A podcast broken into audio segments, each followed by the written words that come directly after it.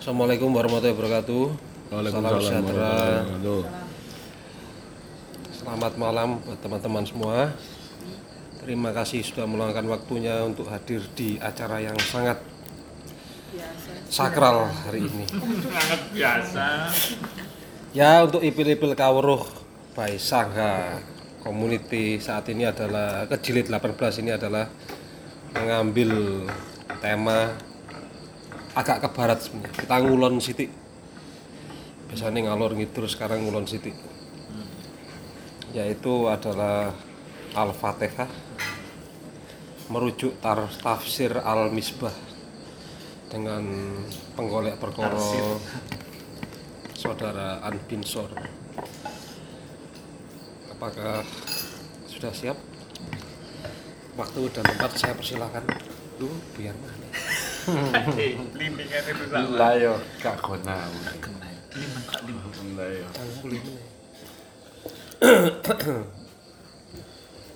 Ini rek. Cok wali ah, Mas. Iku mendol. Iya. Yo. Sing kemarin ya. Tapi pedes. Oh, jelas. Dikit. Singkit di. Titik. Gak sih? Assalamualaikum warahmatullahi wabarakatuh. Waalaikumsalam. Karena iki bahas Al-Fatihah tak rodok ngislam titik. Alhamdulillahirabbil alamin. Wa bi nasta'inu ala umuri dunya waddin wa salatu wa salamu ala asrofil anbiya'i wal mursalin sayyidina Muhammadin wa ala alihi wa sahbihi ajmain amma ba'du. Cok. Blok. Gak tulinan aku sampean sing mempreskripsikan aku tulinan. Jadi kali ini kita membahas Al-Fatihah merujuk tafsir Al-Misbah. Jadi tafsir Al-Misbah ini ditulis oleh Profesor Quraisy Jadi Profesor Quraisy ini adalah ulama Islam Indonesia.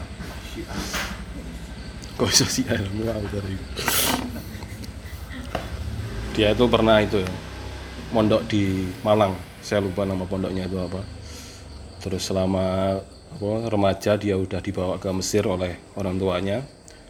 Kuliah di sana, belajar tafsir hadis. Pokoknya uripe ku ngurusi tafsir-tafsir tok lah. Makanya tidak heran kalau dia nu- nulis tafsir Quran. Dia nulis tafsir Quran itu selama menjadi menteri agama. Di yang lah. Jadi wajar dia menulis tafsir itu karena emang yang digeluti di hal-hal seperti itu. Dan kita sebagai orang-orang embongan kayak gini harusnya bersyukur karena ada Quraisy yang menulis tafsir itu. Soalnya di Indonesia itu jarang yang menulis tafsir kayak cuma setahu saya Buya Hamka dan Iku Wong Iku. Quraisy Hab. Kita sekarang kecipratan ilmunya dan membahas khusus satu surat yaitu Al-Fatihah. Jadi untuk agar ilmunya ba- barokah dan kita amalkan kita membaca Al-Fatihah dulu sambil Al-Fatihah untuk teman kita yang sedang berulang tahun yaitu Nadira Diasti. Semoga hidupnya berbahagia sampai kelak. amin ya amin Al-Fatihah.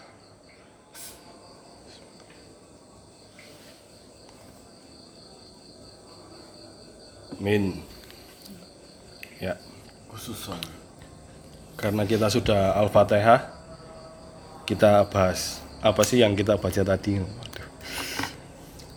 Jadi Al-Fatihah ini adalah surat pertama dari Al-Quran.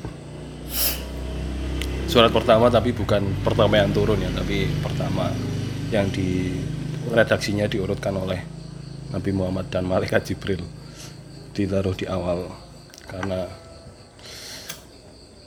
jadi jadi Al-Fatihah itu berasal dari kata fat. Itu arti harfiahnya itu menyingkirkan sesuatu yang terdapat pada satu tempat yang akan dimasuki. Jadi ini kalau harfiahnya seperti itu bisa kita gatuk otak atik matukkan bahwa Al-Fatihah ini adalah kaya apa gerbang kita untuk menyingkirkan sesuatu. Yaitu kayak dosa-dosa kita apa ego-ego kita. Diganti oleh Al-Fatihah ini. Jadi Al-Fatihah ini merupakan kembali lagi awal Quran. terus pembuka bagi yang paling awal memasuki pembuka bagi awal yang paling memasuki itu maksudnya adalah ayat pertama dalam Quran pembuka dalam Quran ilmu ilmu dunia dan akhirat itu diawali dengan Al-Fatihah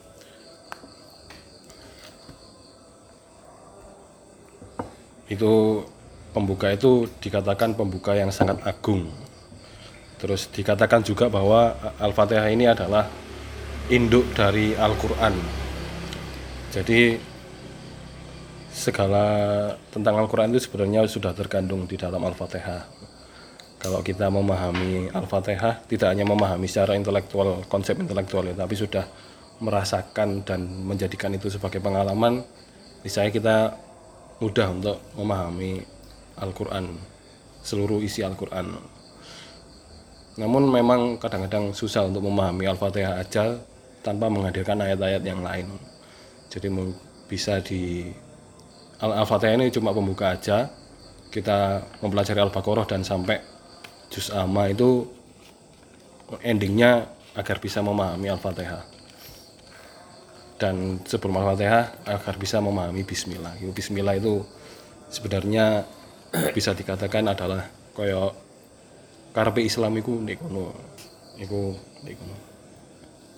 Koyo hadis Nabi Muhammad yang diriwayatkan At-Trimzi ngomong demi Tuhan yang jiwaku berada dalam genggamannya. Allah tidak menurunkan di dalam Taurat, Injil maupun Zabur dan Al-Quran suatu surah seperti asap al-matsani. Yaitu a, maksudnya asap itu tujuh. Soalnya kan Al-Quran ono tujuh ayat. Eh kok Al-Quran? Al-Fatihah itu ono tujuh ayat. Terus matsani itu dua-dua.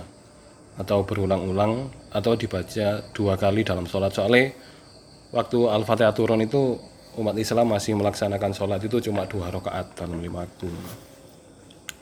Terus atau bisa diartikan juga turun dua kali. Al-Qur'an Al-Fatihah itu turun di Mekah terus disusul lagi di Madinah. Ya seperti itu. Al-Fatihah itu terus kalau maksudnya Indo Al-Quran itu menurut Abu Al-Hasan Al-Harali itu Sufi Mesir. Sufi dan ulama pakar bahasa teologi dan logika. Dia meninggal pada tahun 698 Hijriah dia ngomong ano, empat poin yang pertama seluruh ayat-ayat Al-Quran ini terinci melalui kesimpulan yang terdapat dalam Al-Fatihah ya seperti yang saya sebutkan tadi bahwa seluruh Al-Quran ini sebenarnya terkandung dalam Al-Fatihah no. ibarat skripsi no. Al-Fatihah ini abstrak ya. ono kabeh. Terus semua rincian yang terdapat dalam Al-Quran menyangkut Allah bersumber dari keempat ayat awal Al-Fatihah. Jadi di dalam Al-Fatihah ini ada dua bagian. Yang pertama itu Allah memperkenalkan dirinya. Yang kedua Allah mengajarkan hambanya untuk berkomunikasinya berkomunikasi dengannya itu seperti apa. Jadi dek iku di awal Quran itu ngomong iki loh aku. Aku yang penuh kasih sayang terus kayak. Terus caramu menyembah aku itu kok ngene. Aslinya wis diajarno di dalam Al-Qur'an. Di dalam Al-Fatihah Al-Qur'an. Terus Al-Fatihah ini merupakan doa yang mewakili segalanya. Makanya itu biasanya ndungakno opo nggak Al-Fatihah. Setiap doa ditutup dengan Al-Fatihah, dibuka dengan Al-Fatihah. Soalnya memang dia mewakili doa segala, segala doa. Dia itu iso menjadi obat yang mujarab, dia iso menjadi media kita untuk berkomunikasi dengan orang-orang yang sudah tiada. Berkomunikasi dengan Tuhan terus membawa apa membawa ketenangan terhadap jiwa kita yang kehilangan seseorang kayak wis wis meninggal jadi nggak cuma mendoakan aja tapi ketika kita membacakan Al-Fatihah untuk orang yang sudah tiada itu memberi ketenangan di jiwa kita juga akan kehilangan mereka jadi doa itu tidak ditujukan kepada orang lain saja tapi ketika kita membacanya udah otomatis mengalfatihai diri kita sendiri. Terus nama lain Al-Fatihah itu ono Umu Alkitab yaitu induk Al-Quran. Terus kedua sini wakil tapi tak sebutkan beberapa. Terus ono al asas asas segala sesuatu. Jadi nggak cuma seluruh ilmu di dalam Al-Quran aja tapi seluruh ilmu dalam kehidupan itu ono di Al-Fatihah segala asas terus ono nama ini asyifah penyembuh. Emang akeh kan wong-wong sing kayak nyowok-nyowok ngono iku sing didungano ndek banyu iku Al-Fatihah terus ngomong ngombe. Terus Al-Kafiyah atau yang mencukupi. Memang kita dengan Al-Fatihah saja sebenarnya cukup kalau memang sudah Al-Fatihah itu menjadi pengalaman pengalaman rasa yang kita amalkan itu cukup untuk selamat di dunia ini terus Al-Waqiyah yang melindungi jadi yang ketika kita membaca Al-Fatihah itu otomatis jiwa kita terasa dilindungi oleh Allah Subhanahu wa taala. Terus Ar-Ruqyah yaitu mantra. Yang Alham itu pujian. Jadi ketika kita bersyukur membaca Al-Fatihah itu ya api ono. Tidak hanya meminta dan apa tapi sebagai pujian rasa syukur itu sangat didengarkan oleh Allah. Tunggu dijelaskan di akhir bagaimana kita bagaimana jawaban Allah ketika kita apa, membaca Al-Fatihah. Terus ad-doa dan as-sholat yaitu adalah doa artinya. Terus Al-Fatihah ini juga dikatakan sebagai pembuka segala kebajikan. Jari ini sampai segala sesuatu yang tidak dibuka dengannya itu tidak akan memiliki nilai. Jadi ketika kita melakukan opono, misalnya terasa ampang di jiwa kita, mungkin kita belum mengamalkan Al-Fatihah atau tidak membukanya dengan Al-Fatihah. Soalnya Al-Fatihah ini punya koyo energi yang kuat no, untuk memanggil energi-energi baik di alam semesta. No, itu kene ketika oh, maca Al-Fatihah no, itu membuka sensitivitas untuk menerima energi-energi yang baik itu. No. Jadi kalau meskipun kita melakukan hal sebesar apa pun, lek jari ini tidak diawali dengan Al-Fatihah iso tidak terasa apa-apa. Terus Al-Fatihah itu menyembuhkan segala macam penyakit, mencukupi manusia dalam mengatasi segala keresahan, serta melindunginya dari segala keburukan dan menjadi mantra dalam menghadapi segala kesulitan. Yaitu seperti yang nama-nama lain Al-Fatihah itu mang. Iso menjadi penyembuh segala maca- macam penyakit terus mencukupi kebutuhan manusia. Tidak hanya itu dia itu iso mengatasi keresahan kita. Ketika kita resah terus coba ono beralfatihah dengan menghayati itu iso keresahan kita itu sembuh dan menemukan jawaban. Terus melindungi dari segala keburukan. Ya itu tadi karena Al-Fatihah itu membuka hati kita agar jiwa kita agar lebih sensitif untuk menerima energi-energi yang baik dan niscaya sing energi-energi atau seseorang atau siapa pun yang membawa keburukan itu kita terjemahkan dengan kebaikan dan bisa menjadi mantra dalam meng- menghadapi segala kesulitan soalnya ketika kita lagi-lagi menghayati Al-Fatihah kini melihat dunia ini yo suwante ngono. Jadi kesulitan itu tidak dianggap sebagai kesulitan atau cobaan, tapi sebuah kesempatan ngono, untuk kita agar mendewasakan diri. ngono. Ketika kita melihatnya sebagai kesempatan, maka kita menjalaninya dengan senang hati ngono, gak koyo kabotan. Kabotan karena ndelok itu sebagai cobaan ngono. Kayak kita diuji ya. Padahal menurut Al-Fatihah ini cobaan itu adalah kesempatan aslinya. Kesempatan agar kita mengasah jiwa kita agar lebih dewasa, agar kita lebih kenali jiwa kita. Dan surat ini yang merupakan ketetapan bagi pujian yang mencakup segala sifat kesempurnaan serta kesyukuran yang mengandung pengagungan terhadap Allah pemberi nikmat dan dia pula yang merupakan inti doa karena doa adalah menghadapkan diri kepadanya. Sedang doa yang teragung tersimpul dalam hakikat sholat. Ya karena Al-Fatihah ini selalu dibaca dalam sholat know. Ketika kita menghayati apa Al-Fatihah dalam sholat kita itu kita menemukan hakikat doa you know lah. tapi kan kini apa susah kan menghayati kadang-kadang menghayati sholat itu angel loh karena itu ya bahasa Arab terus kini gak ngerti gitu. mungkin karena memang kita tidak mengetahui apa konsepnya konsep intelektualnya lah jadi kita susah untuk merasakannya kan kalau kita tidak mempunyai pengertian terhadap apa itu misalnya kini gak ngerti apa itu garam lah gak mungkin ngerti asin itu no. Ya, jadi ketika kita tidak mempunyai pengertian terhadap doa-doa dalam sholat mungkin kita sulit untuk merasakannya ya meskipun kadang kita sudah mengerti itu ya angel untuk merasakan nikmat sholat no. kudu jempali ansik kudu yoga kudu meditasi kudu kongkom ngono baru sholat iso penak ngono bisa menghayati dialog dengan Allah jadi memang tujuan ini tujuan diangkatnya tema ini agar kita mengetahui paling tidak secara konsep lah Al-Fatihah itu sehingga kita pada suatu saat bisa mengalaminya sebagai pengalaman rasa. Jadi kita bisa mengamalkannya tidak hanya sholat dalam sholat saja tapi dalam kehidupan sehari-hari.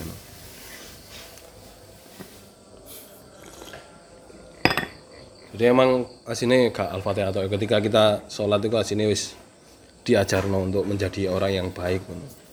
Tapi kita susah untuk mengamalkannya karena wis mungkin karena sudah menjadi rutinitas yang membosankan ngono ya. Sholat ya wis ngono ae jengkang jengking nggak jelas. ngono kalau kita tidak mau mengetahui hakikatnya yo, itu jengkang jengking nggak jelas. Iku aku gak ngejer ya sebelah nih. Terus ya ngono kayak misalnya ya kene niat ngono. Terus mari niat ngomong Allahu Akbar. Ngomong Allah Maha Besar apa kita sudah memang membesarkan Allah dalam kehidupan kita. Apakah kita lebih membesarkan masalah kita apa ego kita lebih besar daripada Allah. Kalau kita belum mengamalkan itu ya itu me- menjadi ilmu yang di otak ngono, yang hanya ketika kita berbicara menjadi bahan untuk berdebat tapi sebagai pengalaman rasa belum kalau kita emang sudah mengamalkannya sebagai pengalaman rasa kita ke mana pun apa mengandalkan Allah Allah ini maha besar lebih besar dari masalahku lebih besar dari egoku lebih besar dari diriku sendiri. Dan dia ada di dalam diriku. Jadi kini nggak perlu khawatir apa apa terus mari ngono kini bacaan itidal. Ya Iya. Itidal terus sing ngomong inna sholati wa nusuki wa maya wa mati lillahi rabbil alamin. Kayak hidup dan matiku dan sholatku hanya untuk Allah. Apa kan kene aku sih belum mengamalkan iku. Hidup matiku gak kayak Allah ngono, tapi banyak yang tidak aku sadari bahwa itu kayak Allah asli ini hakikatnya apa-apa ya kayak Allah tapi sebagai manusia itu kini dituntut untuk sadar ketika mang apa melakukan itu bahwa itu hakikatnya untuk Allah. Jadi kadang-kadang gini apa untuk ketenaran kita, untuk kesolehan kita itu wis salah untuk mengandalkan sini satu-satunya tujuan itu ya Allah. Kayak nek rumusnya Fahrudin Faiz itu uripe kayak eh ket soalnya ket apa ceramah di India ae di bulan Palenia medek. Yaiku innalillahi wa inna ilaihi rajiun. Dari Allah kembali. Allah itu bukan hanya untuk orang mati tapi untuk kita yang hidup. Kita itu dari Allah dan kembali kepada Allah. Jadi apa pun yang kita lakukan itu berasal niat apa keinginan apa itu berasal dari Allah. Dan kita kita ketika kita melakukannya itu dikembalikan kepada Allah lagi.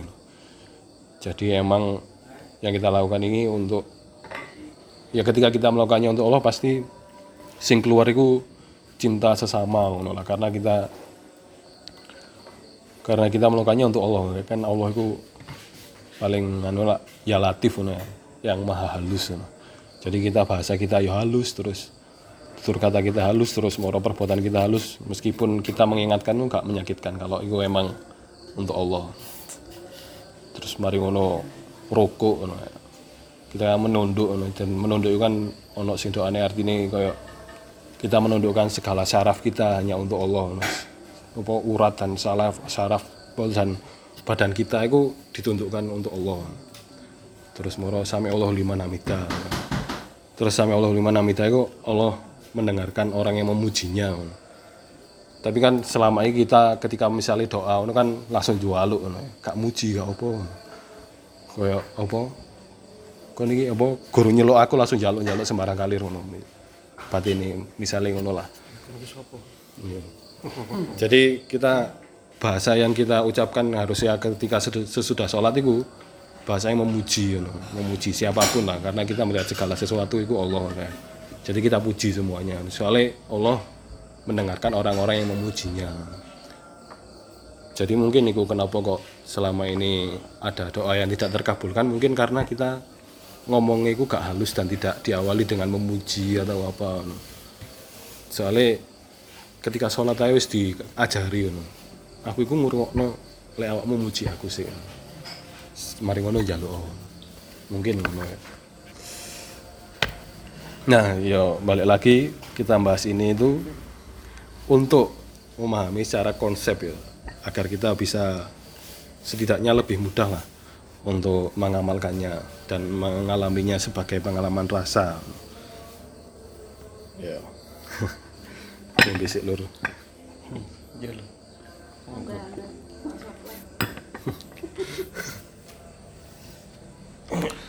Kita masuk kepada Bismillahirrohmanirrohim.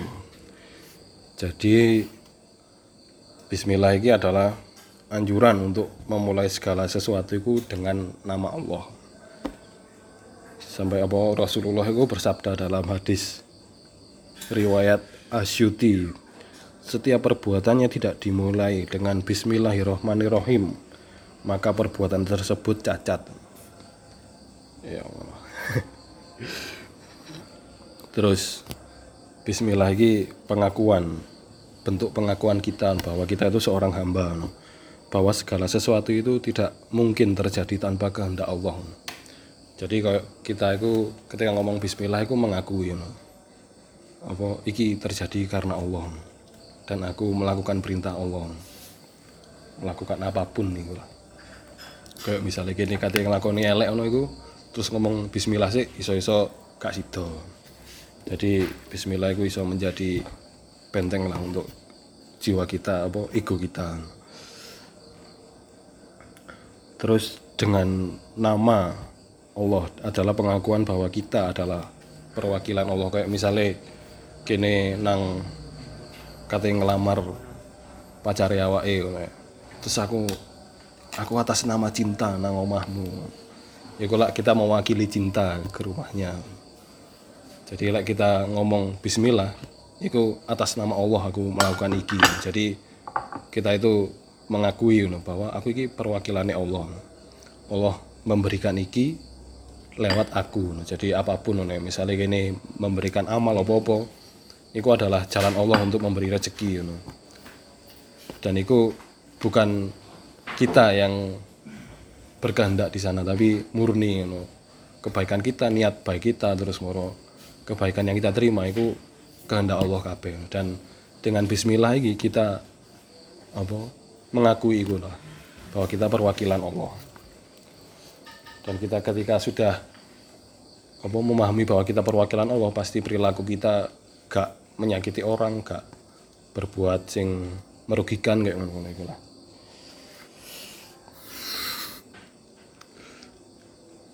dan di gini kan aslinya Bismillah itu aslinya kan huruf awalnya itu lah ba. Tapi di gini dibaca bi. Terus alif dalam ismi jadi aslinya itu bi ismul dengan menyebut. Tapi dibaca dengan bismi. Alif itu hilang itu beda dengan ketika DE itu apa Allah menurunkan firman sing ikro itu is ikro bismi rabbikal khalaq itu iku dia iku ono alife ono. Soalnya ketika ngomong bacalah dengan Tuhanmu dengan nama Tuhanmu. Dia iku menurunkan dirinya sebagai Rob. Rob itu penguasa. Jadi dia tegakkan ono alife soalnya aku ini tegakkan dengan membaca dengan menegakkan aku yang berkuasa di sini. Tapi yang Bismillah itu alife hilang soalnya ketika kita menyebut nama Allah apa sesuatu yang tegak diri diri kita iku ego keinginan dan harapan yang bukan karena Allah itu diruntuhkan dan disadari bahwa ketika kita menyebut Allah itu iku wis diruntuhkan dulu alif itu dihilangi terus ketika kita melakukan pekerjaan dengan menyebut bismillah pekerjaan itu akan kekal di samping Allah. Soalnya kini menyebut namanya. Jadi kayak kini mek wadah no lah. wadah untuk nama Allah. Ketika kita melakukan amal itu sebagai wadah agar Allah hadir di sana. Dan ketika wis kono itu kekal no, me- mengikuti kita ke mana pun kebaikan kita itu dengan menyebut Bismillah kayak itu jari ini tak menggok kiri sih Iku luwih enak gaya penjelasan nih Semar. Dek iku saat turun ngomong kan mesti ngomong bergegek ugek ugel hemel hemel sak ndulit langgeng. Iku lek dalang sing ngomong boys ono nangis ono guyune. Jadi iku koyo bismillah Semar ngono lah dek gawe dhewe. Jenenge dewa ya. Iku bergegek iku daripada kon menengahe ugek-ugek ngono. Berlepas dirilah atau obaho hemel-hemel golek mangan. Apa kayak daripada kon menengahe kon obaho golek mangan sak ndulit langgeng masih titik terasa abadi. Jadi ngono kayak bismillah kayak ngono lah. Awakmu ojo menengahe obaho golek omangan masih mek titik iku engko awakmu kerasa maksudnya golek omangan yo kerja apa melakukan sesuatu oh, beramal.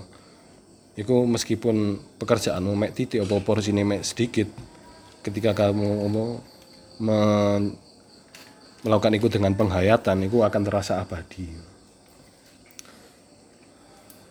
Yo maksudnya terasa abadi di dalam diri kita itu kebaikan itu melekat ngono. Dampak dari dampak dari perbuatan kita niat dari perbuatan kita yang baik itu terasa abadi ngono. Iya. terus akibat tidak mengucap bismillah iki cari ini Al Furqon ayat 23 kami hadapi hasil karya mereka kemudian kami jadikan ia bagaikan debu yang bertebangan atau sia-sia belaka jadi pekerjaan apa pun yang tidak dimulai dengan menyebut nama Allah itu akan seperti debu-debu yang bertebangan. Jadi itu sia-sia belaka. Maksudnya sia-sia belaka itu dampaknya atau dampaknya terhadap kita itu di dalam jiwa kita itu apa akan terasa ampang lah, tidak membuat kita berevolusi menjadi manusia yang lebih baik. Nah, itu mang terjemahan bismi. Terus lagi apa masuk nang ilah bismillah. Itu ilah itu berasal dari kata al ilahah atau al uluhah dan al uluhiyah. Yang arti kesemuanya itu adalah ibadah dan penyembahan sehingga Allah secara harfiah berarti yang disembah. Ya ngono lah. Apa, ketika kita ngomong bismillah wis otomatis kita apa memproklamirkan diri bahwa kita itu hambanya Allah dan Allah yang layak disembah dan kita lagi ngomong no Allah secara itu ya. Secara tulisan. Jadi Allah itu apa definisi secara tulisan. Jadi Allah itu seandainya ini cara niku siap jika dihapus huruf awalnya akan menjadi lillah. Yaitu artinya milik atau bagi Allah. Terus ketika lillah dihapus huruf awalnya akan menjadi lahu yaitu baginya atau bagi Allah. Ketika lahu dihapus lagi huruf awalnya menjadi hu yaitu dia. Terus bila hu dipersingkat lagi akan menjadi ah itu bisa menjadi kayak keluhan kayak ah keluhan atau ah kayak kayak eureka no, kayak mengetahui hakikat ngono lah. Ah ngono kayak ngono iku lah jadi Allah itu di setiap apa perkataan kita itu tersembunyi no. nah itu ngomong Allah itu asli ini kita mengeluhkan diri kepada Allah tapi kita gak sadar tapi Allah itu di dalam setiap kata-kata kita di setiap kata-kata kita itu selalu tersembunyi no. Dek itu selalu hadir dalam setiap kata-kata kita. Dan kita kita menyadarinya itu apa kata-kata kita itu akan bermakna lebih dalam lagi. Ya karena ono energi yang kita pancarkan ono kayak iya ono. Ya, ngono. ya ngono lah.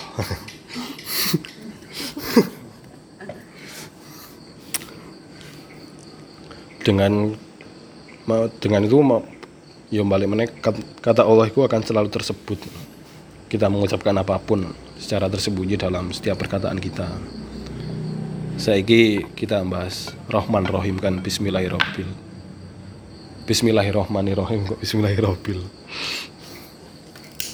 Jadi ki Rahman Rahim aku menggok nganan nang Ibnu Arabi. Soalnya penjelasannya DE menurutku lebih masuk buat aku ya. Jadi Rahman dan Rohim Rahman dan Rohim itu terambil dari kata roh, Rohim apa akar katanya ya? Atau bahkan di Indonesia pun ono perbendaharaan kata iku. Ya itu artinya peranakan. Jadi koyo kasih sayang Allah itu bagaikan kasih sayang ibu kepada anaknya ngono lah. meskipun aslinya kasih sayang itu gak bisa dibandingkan dengan kasih sayang ibu tapi untuk kita memahaminya mungkin kayak analogi itu lah. Dek apa pun diberikan meskipun dek apa melakukan sesuatu sing dek ngerti menyakiti anaknya tapi iku ditujukan untuk mendidik anaknya kayak ngono-ngono iku jadi mungkin sing selama iki kita anggap Tuhan iku koyo wong lanang terus demi untuk mendukung budaya patriarki itu dibantah oleh Roman Rohim iki. Asine sifat Tuhan itu kebanyakan keibuan. Bahkan sampai di Istanbul itu lah ono Masjid Hagia Sophia itu. Hagia Sophia itu lek di dunia Sofi. Di dunia Sofi itu artinya sifat keibuan Tuhan.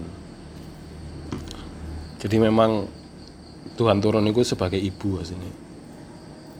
Dan itu kan wedok ya. Jadi ketika apa kayak ngomong apa akeh kan sing ngomong Tuhan itu ketika diucapkan itu kayak apa lanang banget itu bahkan akeh ketika aku tanya ke beberapa orang teman-temanku kuliah itu kon nek bayangno Tuhan itu lanang apa wedok Iku akeh sing jawab lanang. Soalnya selama ini dibawakan memang koyo apa spiritnya wong lanang. Dan itu akhirnya mendiskreditkan perempuan di mata agama. Padahal Rahman dan Rohim itu adalah kasih sayang keibuan. Terus lagi masuk ke dalam bedanya Rahman dan Rohim. Jadi Rahman ini lek cari Ibnu Arabi adalah rahmat cuma-cuma sing diberikan cuma-cuma lah. Kayak kita bisa bernafas kita bisa melihat matahari terus kita matahari sing apa memancar untuk semuanya gak pilih-pilih jadi sopo ae lah masih yo PKI apa bajingan iku ya kena rahmat cuma-cuma iki. Terus iya. Terus Mendol. Bajingan maling Mas Ivan itu kena cuma-cuma Dari jenisnya iya. begal dari jenisnya. corona. Begal maling dan sejenisnya. dilarang masuk nah terus lek rohim iku rahmat kewajiban sing kene sing kene iku kudu berjuang dulu untuk mencapai rahmatnya jadi kita memantaskan diri untuk mendapatkan rahmatnya itu jalur lewat rohim itu. Terus iki dilanjut meneh oleh Ibnu Arabi dengan kata Ar-Rahman digambarkan bahwa Tuhan mencurahkan rahmatnya sedangkan dengan kata Ar-Rahim dinyatakan bahwa dia memiliki sifat rahmat yang melekat pada dirinya. Jadi Rahman dan Rohim ini meskipun ono bedane di dalam akal manusia ya itu adalah satu kesatuan yang tidak bisa dipisahkan. Rahmat itu gak bisa berdiri tanpa rohim sing menjadi jalannya rahmat untuk apa? Untuk un- apa? Jalannya rahman untuk memberikan rahmat. Dan rohim tidak bisa berdiri ketika tidak ada rohman yang memberikan rahmat iku. Jadi ngono. Jadi Allah itu memperlakukan rahmat sebagai pemberian cuma-cuma di bawah nama Rohman. Sedang dia mewajibkan dirinya untuk merahmati di bawah nama Rohim. Jadi Allah itu sampai menjamin kepada manusia dan seluruh makhluk hidup di alam semesta ini bahkan yang mati you know. dia itu mewajibkan dirinya untuk memberi rahmat. Dia jamin know. aku itu mewajibkan diriku memberikan rahmat jaluk oh, dengan kewajiban sing ajarin awakmu perlu ngiling-ngiling lah apa sing tak you know. nuruti jiwa agar bisa mendapatkan rahmat ngono-ngono iku. Terus dengan menyebut nama teragung zat yang wajib wujudnya itu sebagai pertanda kewajarannya untuk dimintai. Dia wajar melimpahkan rahmat karena melimpahkan rahmat adalah sifat yang melekat padanya. Ya untuk mendapatkan rahmat kita perlu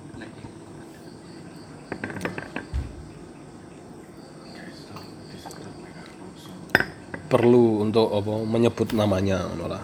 Karena dengan menyebut namanya itu kita mewajarkan dirinya ngono, untuk memberikan rahmat kepada kita. ngono. Soalnya itu kewajibannya DE ngono, dan kita bisa menuntut itu. Keren jan kita manusia itu bisa menuntut Allah ngono lah. Fantastis. Dan Allah mewajarkan dirinya untuk diminta dan mewajibkan.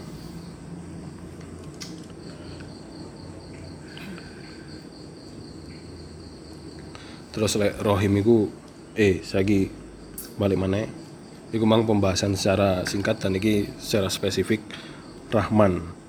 Jadi iku mang balik mana rahmat itu eh rahman itu adalah rahmat yang tidak perlu diminta. Terus rahmat esensial yang mencakup segala sesuatu tanpa pengecualian. Ya aku mang jadi kasih sayangnya yang tidak pandang bulu mbok iku Ivan mbok iku Begal. Iku tiga tiga rahmat. Ya aku terus. Ivan Rahmat. Mbok iku botak. Iku disebutkan di dalam surat Al-A'raf ayat 156 rahmatku meliputi segala sesuatu.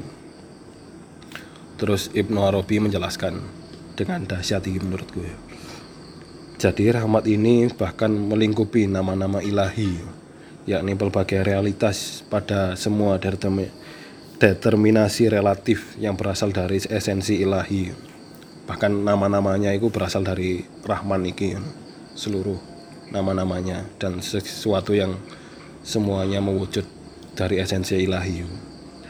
Allah telah memperlihatkan rahmat pemberian cuma-cuma pada segenap nama dengan tindakannya memberi eksistensi pada kita.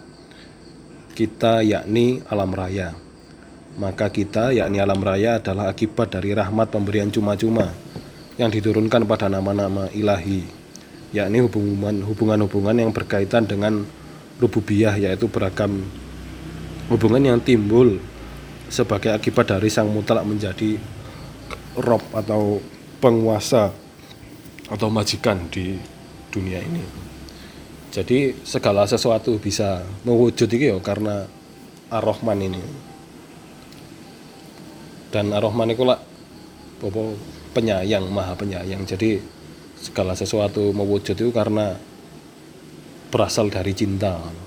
Cinta yang ilahi terus kabeh mewujud. Jadi kita itu manifesti manifestasi you know dari cintanya Allah. Bahkan kita ono hadir terus iso ketok iku wis asine wis cintane Allah. Terus saiki nang rohim yaitu rahmat kewajiban. Jadi itu adalah rahmat yang diminta atau dijemput. Dan ini terkandung dalam rahman. Nama yang membuat segala sesuatu bisa berjalan. Jadi itu adalah jalan ya. Kayak rahman ini iso diberikan kepada manusia atau siapa pun yang memintanya. Ketika aku gak mungkin gak, gak bisa berjalan dunia ini. Jadi perlu dua entitas itu lah yang menjadi satu. Terus Ibnu Arabi menjelaskan lebih lanjut Rahmat ini menjadi ganjaran bagi semua hamba yang telah berbuat baik, perbuatan-perbuatan baik yang telah diterangkan dalam Al-Quran. Rahmat jenis ini menjadi kewajiban bagi Allah yang telah mengikatkan dirinya dengan hamba-hamba itu. Sementara hamba-hamba tersebut memang layak menerima rahmat jenis ini atas segenap perbuatan baik mereka. Ya memang apa Allah wis wis nggawe plot ngono lah terhadap dirinya sendiri ngono. Kaya karakter building iku wis dhek iku terikat oleh kewajiban untuk memberi rahmat. Dhek gak bisa tidak untuk ketika apa ketika hambane wis njaluk wis berbuat baik terus kayak ngono pasti ditolong ditolong untuk lebih mengenalinya ya terus Rahman dan Rohim sebagai kuasa Allah Iki Bismillahirrahmanirrahim Bu. Pirang cilik. Liane ndek dan rahmat dan rahim adalah kuasa Allah. Ini aslinya like kita memahami ini kini bakal tenang no, ketika kita moco Bismillahirrahmanirrahim ya. Soalnya Ibnu Arabi menjelaskan ini mau merujuk surat Hud ayat 56 tidak ada suatu binatang melata pun, melainkan dialah yang memegang ubun-ubunnya, sehingga Tuhanku di atas jalan yang lurus. Terus dengan demikian jelas sekali bahwa semua yang berpijak di bumi berada di jalan lurus Sang Rob. Dari sudut pandang ini tiada seorang pun termasuk mereka yang dimurkai atas atau mereka yang tersesat. Seperti apa jarene Al-Fatihah ayat 7 nanti dibahas. Baik murka maupun ketersesatan mewujud secara sekunder. Segala sesuatu pada akhirnya akan kembali pada rahmat yang bersifat universal dan yang mendahului penampakan semua perbedaan sekunder. Jadi kita koyo misalnya kita analogikan sebagai Nabi Adam nolah.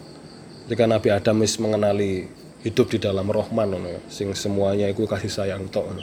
Dek njaluk apa gelem. Terus dek iku dilarang ngono. Kamu ojo nyedek nang buah pohon buah kuldi ngono. Nyedek ae gak oleh tapi dek malah mangan ngono. Iku lak wis apa kesalahan sing berlipat-lipat lek dari sudut pandang kita ya. Terus dek iku yang dulunya hanya mengenal Allah sebagai penyayang terus sebagai pengasih gitu. sebagai yang halus terus kayak ngono-ngono iku dia iku mau nang dunia akhirnya dia iso mengenali Allah sebagai pengampun terus pemurah penolong kayak ngono-ngono iku lah. Jadi memang ketika kita melakukan kesalahan apa-apa ngono itu agar kita bisa melihat sisi lain dari Allah lah. Dan pada akhirnya balik meneh. Iku iku hanya apa apa itu menjadi ini? Penampakan semua perbedaan sekunder. Jadi itu lebih dulu rohman lho. ketika kita wis apa capek ngono dikungkum di peceren sing apa isine dosa terus kita mentas ngono akhirnya iso ndelok dunya sing apik ngono ketika kita katane dimurkai ya ngono iku pada dasarnya adalah rohmannya. Terus iki Ibnu Arabi berpesan Sahabatku, jangan lupa atas apa yang ku- aku katakan. Akibat pengaruh pandanganmu atas kaum sengsara dan keyakinanmu pada siksa-siksa akhirat yang tidak akan diringankan buat mereka yang masuk ke dalamnya. Ketahuilah, sebelum semua yang lain, rahmat ilahilah yang mula-mula digunakan mewujudkan segala sesuatu, sehingga siksa-siksa hari akhir itu sendiri juga mewujud, diwujudkan rahmat yang ditujukan untuk mereka jadi koyo ketika kita apa kemerungsung ngono koyo melakukan sesuatu terus moro aduh aku kok disiksa rek ngono. Iku asine koyo apa doktrin-doktrin agar kita takut ngono.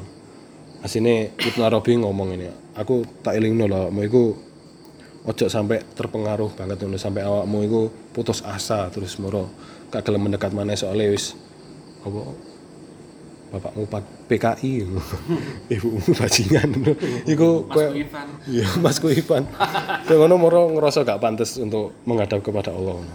Padahal itu apa siksa-siksa kayak ngono itu siksa-siksa kayak ngono itu agar kita mengetahui sesuatu yang polar ngono yang berlawanan dari ngono. dari Rahman itu agar kita bisa memahami Rahmannya terus dilanjutkan meneh bagaimanapun murka bukanlah dari esensi Allah. Sebaliknya secara sederhana ia adalah sifat negatif yang timbul dari tiadanya kesanggupan menerima manifestasi sempurna dari beragam efek dan sifat eksistensi pada beberapa makhluk. Jadi ketika kita apa, mendapat murka itu aslinya bukan Allah sing sengaja tak kayak murka tapi kita tidak sanggup untuk menerima rahmannya apa kita belum siap ya. Jiwa kita belum belum sensitif belum apa otak kita masih banyak pikiran negatif itu akhirnya kita kayak merasakan kemarahan dalam diri kita sendiri ngono. akhirnya kita gak sanggup untuk melihat Rohman dan itu bukan Allah sing apa kayak awakmu tak siksa ngono tapi ya kita menyiksa diri kita sendiri ngono soalnya kan Allah itu men- menganugerahkan sesuatu yang paling mulia di diri kita itu free will. Jadi ketika kita tidak mau menyadari rahmanya ya kita akan gak tenang dan itu pilihan kita sendiri untuk itu. Jadi ketika kita seandainya kita merenung terus kita melihat di diri kita banyak sekali kemarahan itu kita perlu bertanya mungkin kita memilih untuk berjalan di sana dan kita tidak mau melihat Rahman yang mulia sing selalu memberikan kasih sayang padahal kita diciptakan dari itu.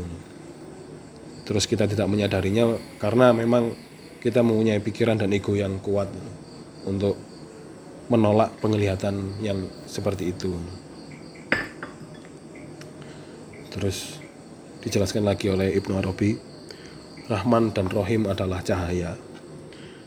Terus dia itu ngomong di kitab Al-Makiyah itu saya ngomong bisa dulu. Jika bukan karena perbedaan waktu dan kesamaannya, serta keberadaan orang yang bodoh dan yang pintar, tak akan ada seorang pun yang tahu tentang makna namanya yang maha awal dan maha akhir. Tidak juga yang maha batin dan maha lahir. Jadi perbedaan kayak misalnya ketakutan dan cinta kayak agar kita bisa mengetahui cinta itu apa kayak cari ini jika bukan karena perbedaan waktu dan kesamaannya dan perbedaan apa pun maka tidak ada yang bisa mengenal atau tahu tentang makna namanya. Dari Ibnu Arabi ngomong secara spesifik yang maha awal dan maha akhir. Jadi ketika tidak ada perbedaan dan kesamaan waktu terhadap dua entitas yang berlawanan dari awal sampai akhir kita tidak bisa mengetahui sesuatu itu kita tidak mungkin mencapai pengetahuan itu kalau ada sesuatu yang seperti itu jadi agar sesuatu bisa mewujud atau bisa diciptakan harus diciptakan lawannya. Dan yang paling energi paling besar di dunia ini ya agar bisa keduanya hadir itu apa, takut dan cinta. Agar cinta bisa hadir Allah menciptakan ketakutan. Dan selama ini kita harus juga harus bisa ngarepmu apa kayak merenung di dalam diri kita itu banyak ketakutannya apa cintanya ketika kita banyak ketakutannya dan hidup kita kayak agak stres ya agak gune ya mungkin kita harus menghadirkan cinta di dalam diri kita pengertian-pengertian cinta. Kayak misalnya reaksi kita pertama ketika berbicara kepada orang ini awal ini apa pikiran tertinggi kita itu berasal dari ketakutan apa cinta. Kok kita setiap hari kok resah? Ketika itu perlu di apa renungi lagi. Ketika kita wis merenung ternyata selama ini reaksiku itu berdasarkan ketakutan. Makanya wong-wong di sekitarku kok tersakiti. Terus wong-wong di sekitarku kok apa kayak gak enak nang aku. Ya mungkin karena memang apa apa landasan kita berperilaku itu ketakutan bukan cinta.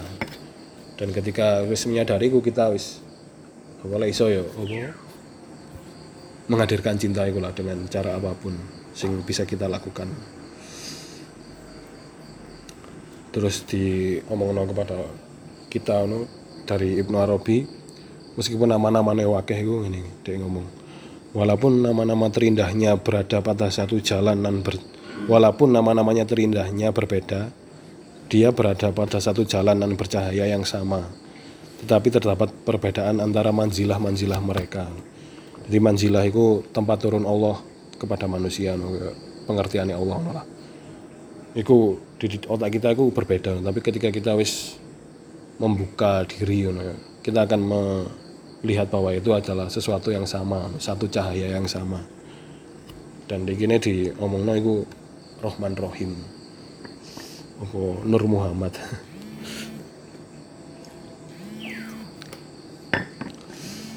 Terus praktek praktek Bismillah itu wis diajarno oleh Nabi Muhammad. Jadi dia itu ngomong ini Rasulullah bersabda iki lali orang tak tulis. Hadis sapa ya? gak sohe Nah binso. tapi ki leng apa teko kata-katane teko kata-katane kene bakal ngerti lah ya iku jeneng teko Nabi Muhammad. Dia itu ngomong tutuplah pintumu dan sebutlah nama Allah padamkanlah lampumu dan sebutlah nama Allah. Tutuplah periukmu dan sebutlah nama Allah. Rapatkan kendi airmu dan sebutlah nama Allah. Jadi kayak ngene iki kita disuruh kayak merenung nolak kayak nutup pintu terus padamkan lampu terus ngongkon poso tutuplah periukmu dan rapatkan kendimu terus sebutan nama Allah. Kita akan berjalan di jalan yang lurus. Quest disebutkan oleh Nabi Muhammad. Jadi kata lapo-lapo nolak kasare iku sebutlah nama Allah. Dan di sini dia lebih spesifik di nutup pintu padamkan lampumu terus ojo mangan ojo ngombe terus sebut nama Allah. Itu kita akan mengetahui lah apa yang akan kita dapatkan di sana. Isiku tentang Bismillah lagi ke ayat kedua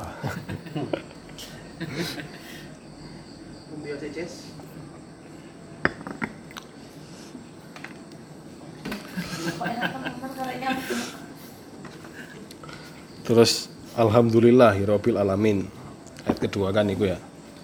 Iya, Mas. Iku segala puji bagi Allah Tuhan semesta alam.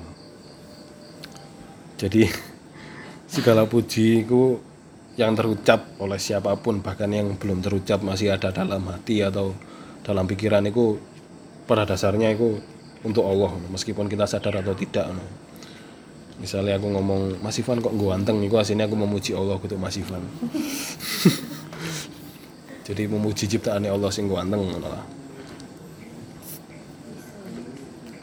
Terus mengucap kalimat ini adalah pengakuan terhadap iku soalnya kita itu ketika ngomong kamu nggak ganteng nih itu kan gak sadar lah kita memuji Allah tapi ketika kita ngomong alhamdulillahirabbil alamin Iku pujian kita yang sudah kita ucapkan dari dulu-dulu, itu kita akui, itu aslinya memuji Allah. Iya. Terus pujian ini ku ya merupakan pengakuan pisan bahwa Allah adalah pemelihara alam semesta. Soalnya kan alhamdulillah hirobil alamin, rob rob alamin. Jadi Tuhan semesta alam ngono. Iku dan Allah pun ngomong. Apa di menurut Mutawali Asya Asy'arawi. Aku lali iki sapa? Tak tulis tok. Pokoknya iku kayak apa tafsir mes, wong-wong Mesir ngono lah. Biyen-biyen ngono lah. Rujukane Quraisy Shihab. Allah ingin dipuji dengan kalimat ini Iku Mutawali ngomong ini adalah merupakan salah satu segi rahmat Allah bahwa dia mengajar manusia untuk memujinya dengan kata yang sangat sederhana jadi dek Allah itu ingin dipuji dengan kata alhamdulillahirabbil alamin itu sederhana banget loh kayak kata apa pun kayak bisa mewakili keindahan kata ini no. kayak segala puji hanya bagi Allah jadi kita nggak puisi apa-apa ya intinya alhamdulillahirabbil alamin no. kayak kayak Rumi gawe mau puisi-puisi cinta kayak untuk Allah apa Robi al Dawiyah itu ya sini segala puji hanya bagi Allah guys. Asine kita ngomong ngono wis mengakui itu bahwa bahwa seluruh keindahan yang ada di dunia ini pujiannya hanya untuk Allah. Hmm. Terus ketika kita ngomong hirobil alamin, terus pujian ini adalah rasa terikat terhadap seluruh alam semesta untuk memujinya. Jadi kayak ketika kita ngomong alhamdulillahirabbil alamin itu kita kayak mewakili you know, alam semesta untuk memuji Allah. Jadi kan Tuhan semesta alam. you know. Kayak misalnya iki penjelasannya gue ya Imron Jam Kiai Imron Jamil. Iku dek iku ngomong ngono "Sa- lek awakmu misalnya ono pemain bal-balan di jobo sukses terus ngomong aku wong Indonesia ngono. iku lah Indonesia langsung seweneng moro-moro ono sing ngirimno pulsa ono sing ngirimno iku nah ketika kita ngomong alhamdulillahirabbil alamin iku sak semesta sing seneng iku seluruh alam semesta sing kita tidak ketahui luasnya sampai apa itu seneng ngono, diwakili oleh kita ngono. kan kayak misalnya pemain bal-balan iku mang kan dia ngewakili Indonesia ngono. aku perlagan iki ini ngewakili Indonesia loh lur terus ngomong Indonesia sewenang kabeh ngono. kayak Susi Susanti ketika ngomong apa aku lali omongannya pokoknya dia ngaku nilai dia ngomong Indonesia ya Iya kayak Rich Brian ngono iku lagune Indonesia Indonesia apa menyebut Indonesia ngono lah sewenang kabeh wong Indonesia. Sampai diundang Jokowi ngono. Nah, ketika kita ngomong alhamdulillahirabbil alamin kini diundang Allah untuk menghadap kepadanya ngono. Ya ngono lah. Iku kayak kene iku asine kan secara diam-diam alam semesta iki kabeh berdoa dengan panjang memuji Allah ngono. Ketika kita ngomong alhamdulillahirabbil alamin, kita mengakui pujian mereka semua dan ketika apa iku penghayatan iku ono di jiwa kita wis kene ndelok kene kabeh wis yang keluar dari mulut kita itu pujian-pujian tok meskipun dalam mengingatkan ngono. terasane iku sebagai pujian ngono. iya terus ketika menyebut ini dengan penghayatan iya iku males tak omongno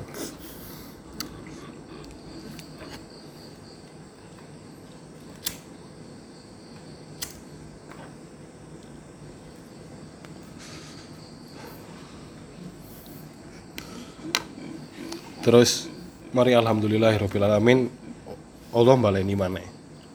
Ar-Rahmanir Rahim. Itu menegaskan kan mari ini saat kan Tuhan semesta alam. Nah Tuhan semesta alam ini sifatnya ya Allah Ar-Rahman Ar-Rahim.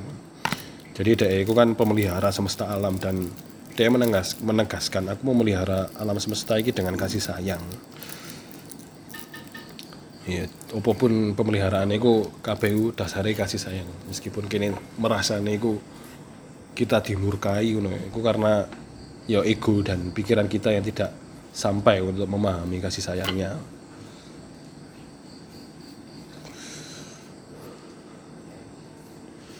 Terus bahkan pemeliharaan Allah itu tidak akan bisa terlaksana jika apa kasih sayang itu tidak melekat dalam sifatnya.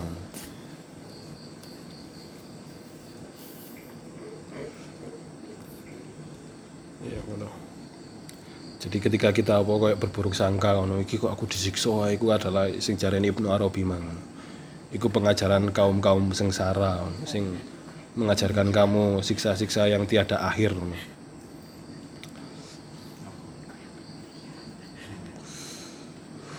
Aslinya pengajarannya Allah itu dasarnya itu kabeh kasih sayang. Ketika kita apa mengajarkannya tidak dengan kasih sayang itu mungkin adalah ego kita yang ingin mengajarkan seseorang itu. Sehingga mungkin gak diterima apa pun yang kita ucapkan.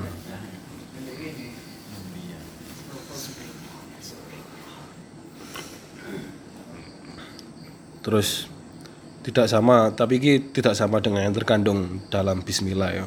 Aku menjelaskan bahwa pemeliharaan dan pendidikan Allah adalah pemeliharaan dan pendidikan yang penuh kasih sayang kepada seluruh makhluknya dan hanya bisa terjadi karena kasih sayangnya. Jadi di sini aku Allah berdiri sebagai pendidik dan pemelihara, bukan kayak Tuhan sing kita sebut pengasih lagi maha penyayang, tapi wis luwih spesifik meneh. Aku memelihara yang penuh dengan kasih sayang.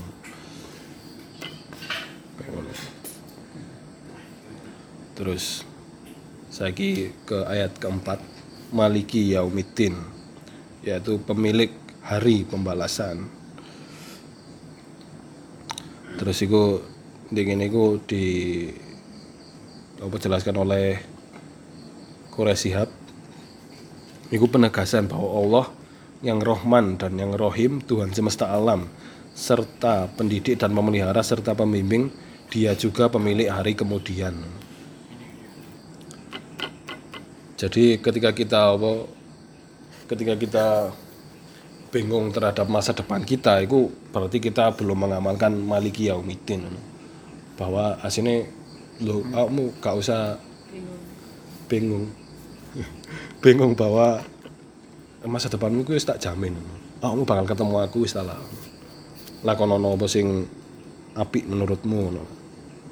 dan menurutmu itu iku ya apa kadang-kadang kene kan bingung ah kita itu wis apik apa durung sih melakukan sesuatu ini ya soalnya karena apa pikiran kita itu belum kepada pikiran yang tertinggi maka dari itu apa, diturunkan nabi dan kitab-kitabnya. Karena nabi beserta kitab-kitabnya dan wali-wali ngono iku pikirannya sudah mencapai pikiran tertinggi. Dan dia menemukan jiwanya. Jadi kita nuruti wong iku ya wis ana jaminan selamat ngono. Karena kita itu ketika kita apa kayak melaku dhewe ngono ya. Terus aku gak ngurus apa kitab-kitab aku kurang ngrasakno iku ngono. Aku kepingin apa kayak aku mengalami dhewe terus mendapatkan ajarannya ngono.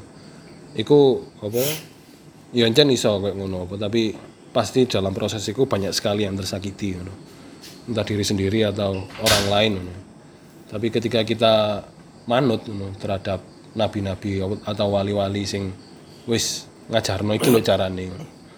Awakmu ketika ngalami iki lakonono sik engko pasti menemukan penghayatan dan hakikatnya. Ya Allah.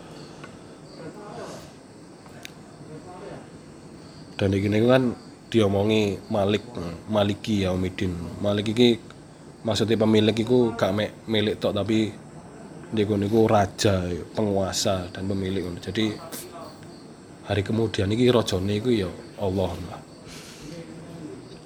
terus kan ngomong no pembalasan jadi emang ini kayak peristiwa kausalitas bahwa apa pun yang kita lakukan itu akan kembali kepada kita.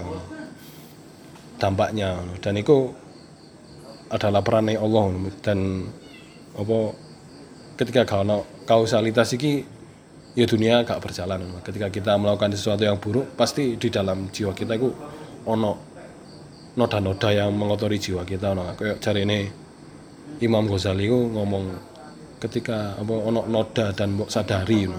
terus gak mau no. noda itu akhirnya cermin hatimu itu akhirnya gelap no. Dan kamu tidak tahu bahwa kamu sedang dalam kegelapan. Dan yang bisa mengingatkanmu hanya orang lain. Ketika hati gelap no, wis gak sadar lek dia di dalam kegelapan dia tidak bisa mengenal cahaya. Dan itu adalah akibat dari perbuatan kita sendiri yang tidak mau apa menjalani perintahnya terus kalau dalam Al-Baqarah ayat 222 itu ngomong Allah itu maha cepat perhitungannya. Jadi gak perlu ngenteni know. ngenteni di akhirat apa ngenteni nang padang masyar you perhitungannya itu terjadi sekarang.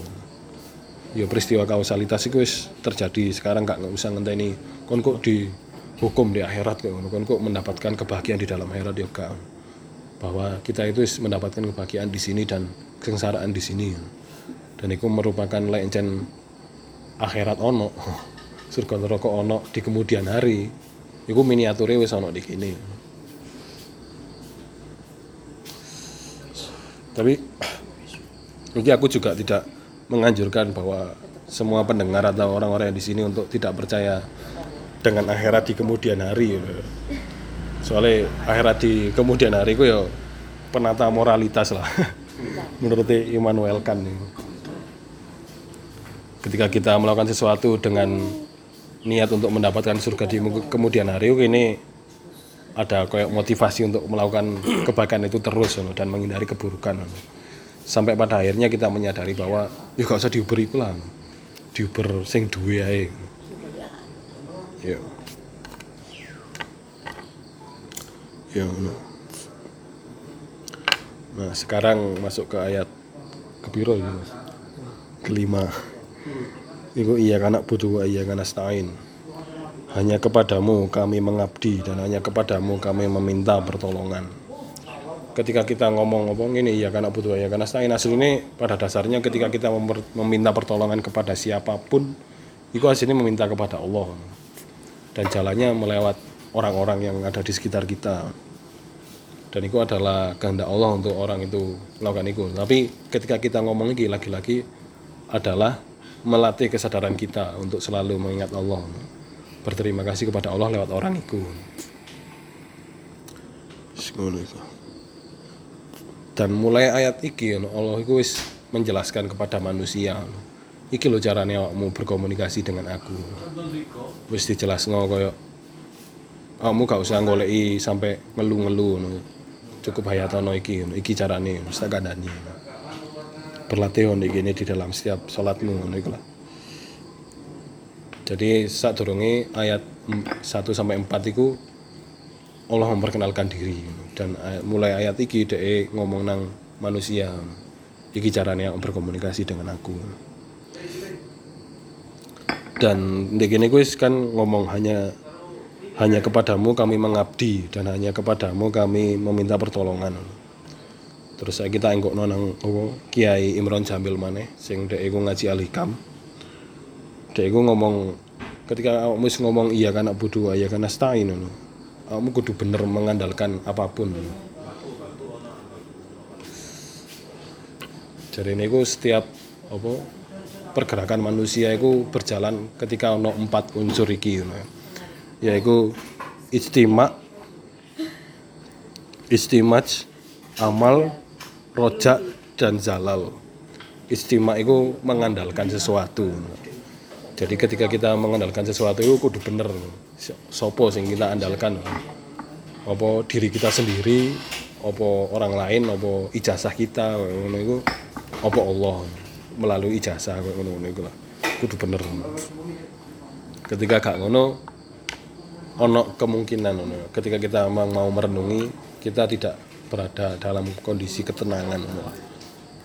Ketika kita salah mengandalkan. Kayak misalnya ceritane bojone mbakku iku tahu iki menggok rada ndongeng ngono rek cekak seni. Bojone mbakku sak durung ketemu mbakku iku wis nyelengi ngono, sampai 50 juta. Sampai 50 juta gawe rabi. Rabi ambek pacare sing kutu mbakku iku. Terus gagal ya dia wis mengandalkan duit iku lah kayak ngerabi pacare terus gagal. Soalnya dia pian areke ngono lah pokoknya kayak masifan iki lah. Ngombe. Rokok ais ngono. Ya rokokan gak apa-apa ya. Ya yes, ngono iku lah. Jadi apa jadi kayak tuntutan ilahiyah itu wonge tidak mengenal terus moro gagal ngono terus moro duwe iku wis diwentekno gawe ora hura-hura terus tiga hura-hura. Terus moro ketika duwe entek terus ketemu mbakku. Dan iku teko iku baru iso rabi deh soalnya ketika ketemu mbakku dan tuntutan orang tuaku sing untuk menu apa kudu kamu kudu belajar agama ngono. Dek hari berhasil untuk menikah. Soalnya mulai saat itu dia baru mengandalkan Allah. Gak mengandalkan uangnya kemampuannya untuk apa mencari uang kayak ngono itu nah ini kan oke jarene Imron Jamil itu ngene. Soalnya kenapa kok orang-orang banyak salah untuk mengandalkan sesuatu itu soalnya ono bias. Wis mulai ono bias arti dalam ikhtiar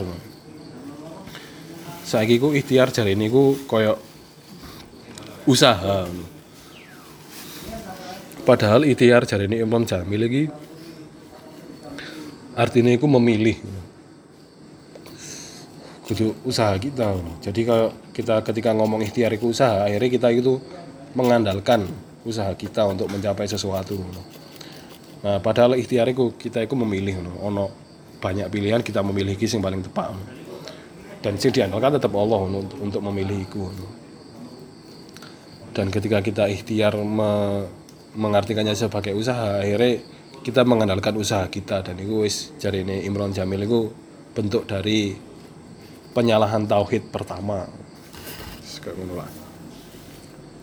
terus mari ngono ono amal kan nah ketika kita mengenalkan amal kita misalnya kita mengenalkan sholat kita untuk mencapai sesuatu misalnya sih tak lakukan biyen ono ya.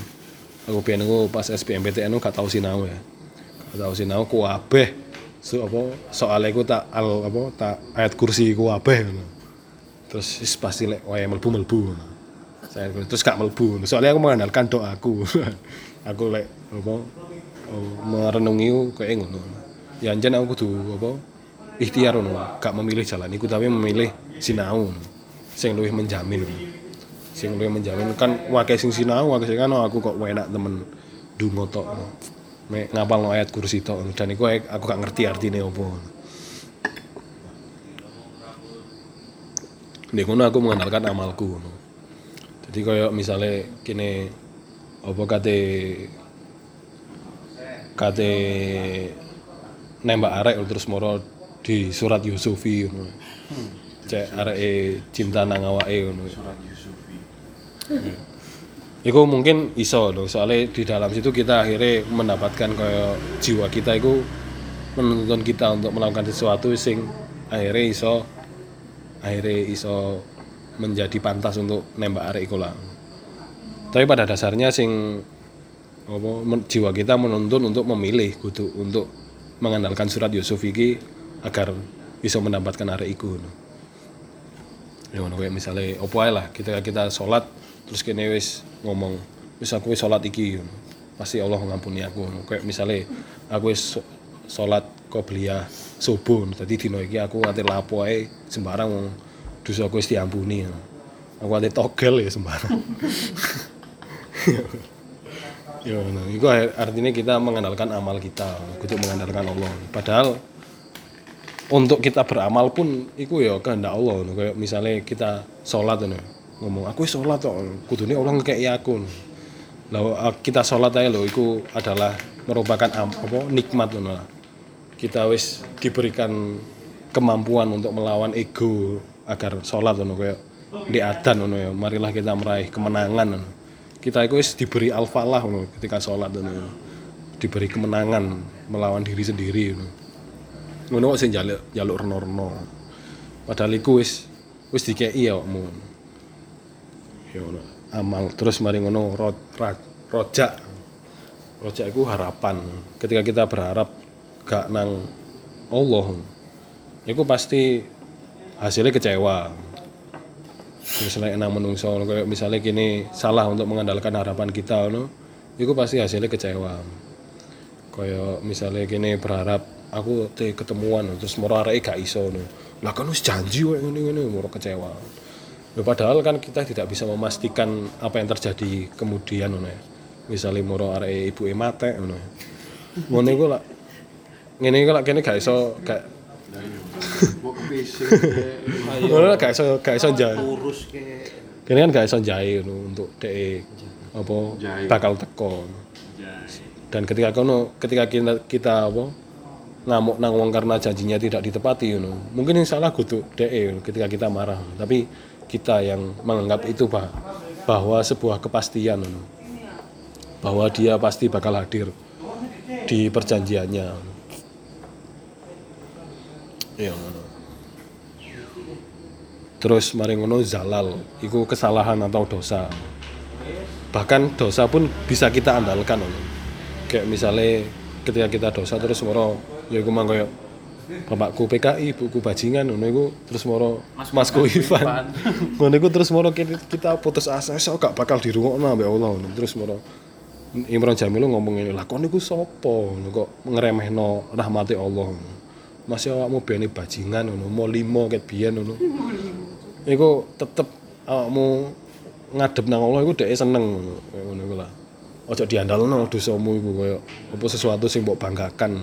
Pada dasarnya kan ketika kita apa wah aku biyen tahu narkoba tahu ini kan itu kan kayak sesuatu yang dibanggakan ngono. Untuk kita mendapat kasih sayang dari orang lain, apa perhatian dari orang lain itu kan kita mengenalkan apa dosa kita atau kesalahan kita yang dulu. ngono. ya saiki asline apa ojo ya lek jare Imron Jamil iku ya apa kaya nabi apa kaya Nabi Adam biyen ngono masih dhek wis mangan buah kuldi terus moro dhek nang donya iku ya selalu meminta ampun kaya doane Robana lali aku doane iya. Roba apa? Robana dolamna sing kuwi dia ngomong ya Allah aku mendolimi diriku sendiri dan aku mau mohon ampun ngono. Iku dhek ndonga koyo ngono selama tujuh tahun baru diampuni koyo ngono iku lah jadi dhek iku apa tidak mengenalkan dosanya. Dosanya itu sebagai pengingat dirinya agar selalu mendekatkan diri kepada Allah. Terus ono apa katane Pramehasa Yogananda itu wong Hindu sing menyebarkan ketimuran nang Amerika lagi dia ngomong ngene awakmu berhentilah menyebut dirimu sebagai pendosa. Dan jangan biarkan orang-orang memberi mengatakanmu sebagai pendosa. Kamu adalah anak Tuhan dan surga adalah tempatmu. Sekarang atau sekarang atau sampai kapan pun. Apa mulailah perjalanan menuju Tuhan? Karena di sanalah tempatmu. Jadi kayak apa meskipun kita menyadari bahwa diri kita dosa apa apa itu tidak menjadi alasan untuk kita berputus asa untuk mencapai jalan yang benar ngono. Ya iki sik iya kan nak bodho iki terus iya kan nak bodho wa iya kan nasta'in. Terus iki dia ngomong kan hanya kepadamu kami mengabdi dan hanya kepadamu kami meminta pertolongan. Nek ini kan disebutkan kami ngono ya kudu kudu aku ngono apa saya. Iku lek makna jarine Quraisy iki kami ku maksudnya berjamaah dengan orang-orang. Tapi lek jarine Abdul Qadir Jairani iku lek awakmu sholat jamaah ya jan ambek wong-wong tapi di dalam dirimu sendiri awakmu ku ya berjamaah. Awakmu berjamaah dengan egomu, dengan jiwamu, dengan pikiranmu, dengan hatimu. Kayak ngono iku. Jadi iku ajakan jamaah untuk menghadap ke Allah. Nek ngono iku wis maksudnya kami iku iku. Pikiran hati dan ketundukan bu- tubuhku iku iku hanya untuk Allah dan mem- meminta pertolongan kepada Allah.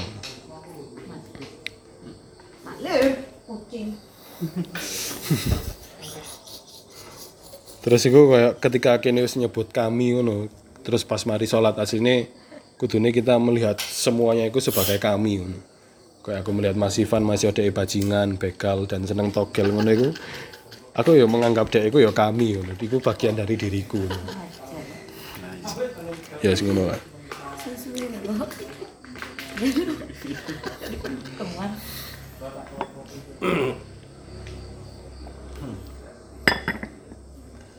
Terus di kene iki disebutkan tiga tiga apa?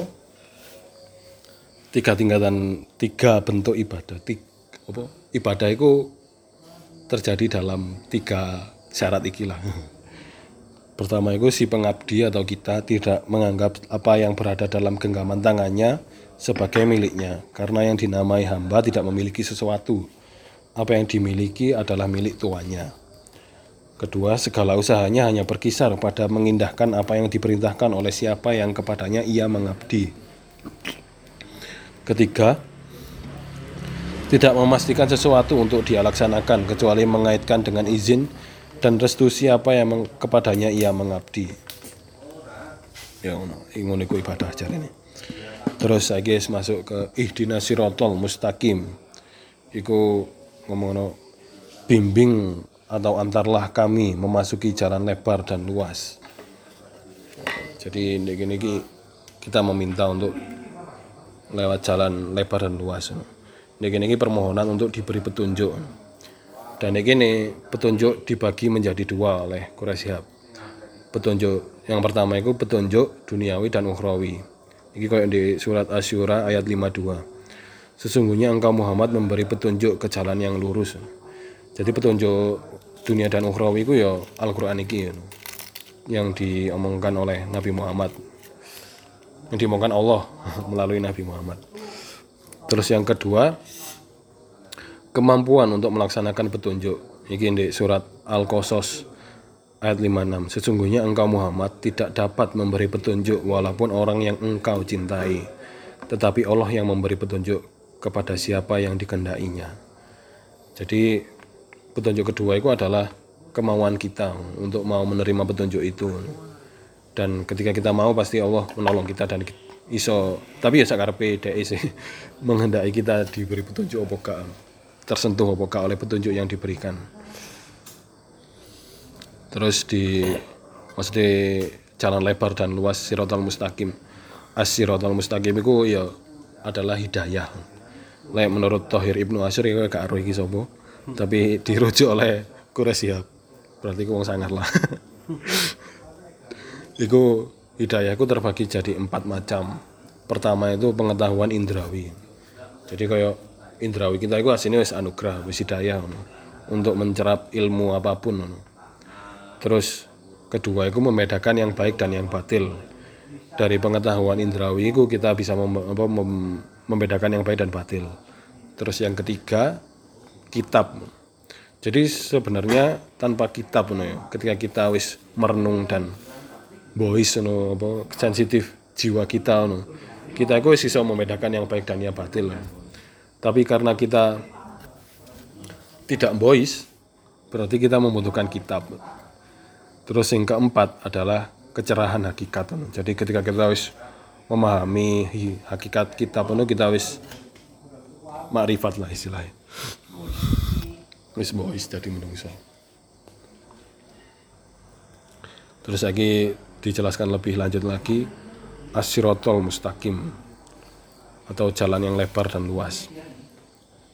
Jadi ini gini kan asirot, sirot, sirot itu teko sarota, itu menelan artinya. Jadi kayak ketika kita wis berjalan di jalan yang lebar dan luas itu seakan-akan saking luasnya jalan itu dan lebarnya luas apa jalan itu, itu kayak kita itu tertelan di dalamnya, kayak kita apa ngadep di padang pasir kan kayak kini itu tertelan dalam padang pasir lek didelok teko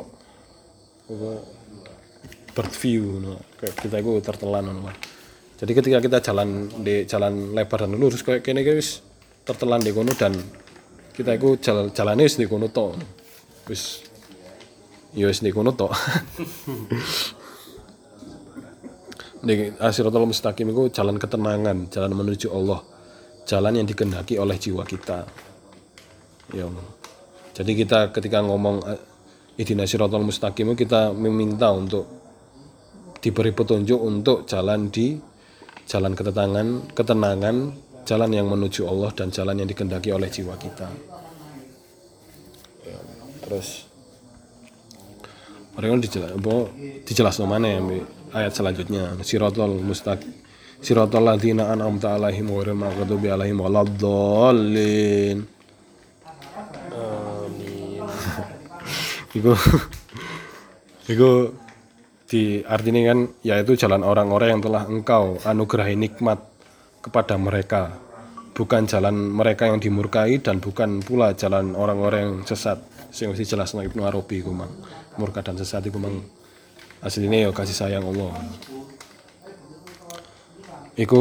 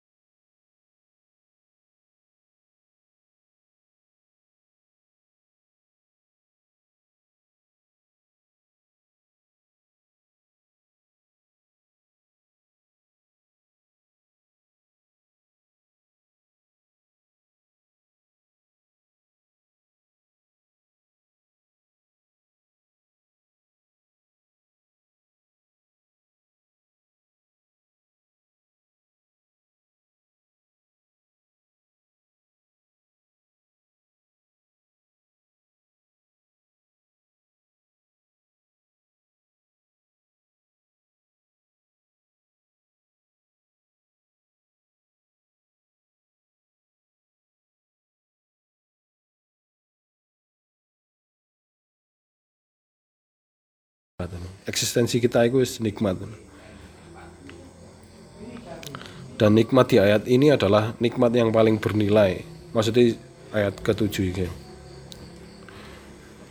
Ini nikmat yang paling bernilai di mana jika tidak ada nikmat ini, nikmat-nikmat yang lain tidak terasa hingga menjadi bencana. Jadi ketika kita tidak menyadari bahwa eksistensi kita pun itu sebagai nikmat ini. Kayak lian-lian itu ah wis dikei matahari, wis dikei apa kayak ndelok matahari kok panas sih Gus menjadi bencana. Terus moro udan. Aduh aku ate metu. Ate metu kok udan ngono, wis didelok sebagai bencana. Padahal kita menyadari bahwa kita ada pun nikmat kabeh ketok nikmat. Adalah hidayah. Hah?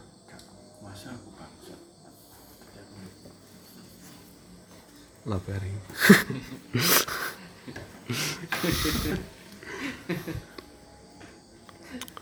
Terus nikmat kayak ngono iku kita iku akhirnya menyadari bahwa nikmat itu adalah nikmat memperoleh hidayah Allah serta ketaatan kepada Allah dan Rasulnya.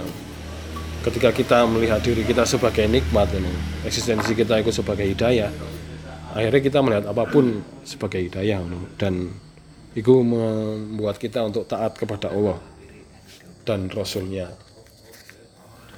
Terus dijelaskan mana kan ono artinya kan mereka yang dimurkai dan bukan pula jalan orang-orang yang disesati.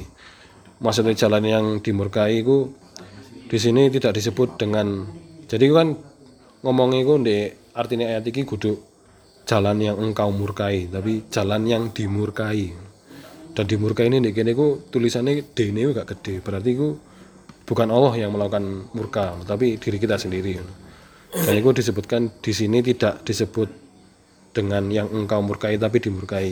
Di sini kembali lagi bahwa kemukaan yang kita rasakan adalah ketidaksiapan kita menerima kasih sayang Allah. Murka yang kita rasakan adalah perbuatan kita sendiri yang sudah dijelaskan tadi. Terus jalan yang sesat. Jalan yang sesat itu pada dasarnya kita udah tahu. Itu jalan yang menentang jiwa kita. Kayak dijelaskan di surat Al-A'raf ayat 172 itu ngomong bukankah aku ini Tuhanmu? Mereka menjawab mereka ini maksudnya jiwa ya. Benar engkau Tuhan kami. Kami menjadi saksi. Bahkan jiwa kita itu aslinya menjadi saksi bahwa mengakui Allah sebagai Tuhan. Terus dilanjutkan kami lakukan yang demikian itu agar pada hari kiamat kamu tidak mengatakan sesungguhnya kami Bani Adam adalah orang-orang yang lengah terhadap terhadap ini keesaan Allah. Jadi aslinya kita itu wis diberi bekal loh di jiwa kita. Kan kita setiap manusia memiliki jiwa dan jiwa itu mengakui bahwa Allah adalah Tuhannya dan dia selalu menuntun kita untuk apa mengakui itu lagi no. pikiran kita hati kita untuk mengakui bahwa Allah itu adalah Tuhannya soalnya jiwa kita itu wis wis mengakui itu dan maksudnya sesat itu ketika kita tidak mendengarkan jiwa kita dan untuk mendengarkan jiwa itu perlu latihan sing ya untuk penghayatan sing luwih sing luwih-luwih lah. Terus kan adolin itu balik lagi ke jalan yang sesat ya. Itu tindak apa sing dalam arti luwih jelas oleh Quraisy itu diomongno tindakan atau ucapan yang tidak menyentuh kebenaran. Jadi segala tindakan yang menyalahi jiwa kita. Itu adalah yaitu jalan yang sesat. Dan dijelaskan lagi ciri-cirinya itu yang tidak mau menyentuh kebenaran itu adalah orang yang tidak berilmu.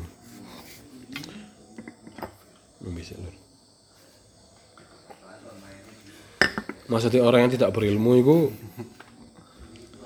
godaan orang tidak berilmu itu wakil. Soalnya dia tidak mengerti godaan itu ya apa. Dia melakukan apa pun gak ngerti lele itu apa adalah hal yang salah. Dan itu merupakan jalan yang sesat lah menurut Iki terus lewis berilmu ataupun dia ngerti bar, tidak berilmu dia tidak mau mencari ilmu karena dia takut kenyamanannya kenyamanannya terganggu oleh ilmu itu. Kayak misalnya kayak masih Van Bian ngombang ngombe togal togel itu. Terus ketika dia di ilmu itu kan kayak terganggu. kayak terganggu. Aku itu wis nyaman kayak gini gitu akhirnya dia tetap di jalan itu.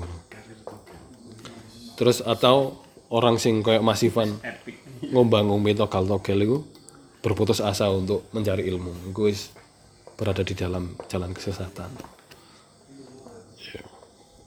Terus iki saiki sudah selesai semua. Saiki apa sih yang terjadi ketika kita ngomong no apa membaca al-fatihah itu? Allah iki jawab apa aslinya?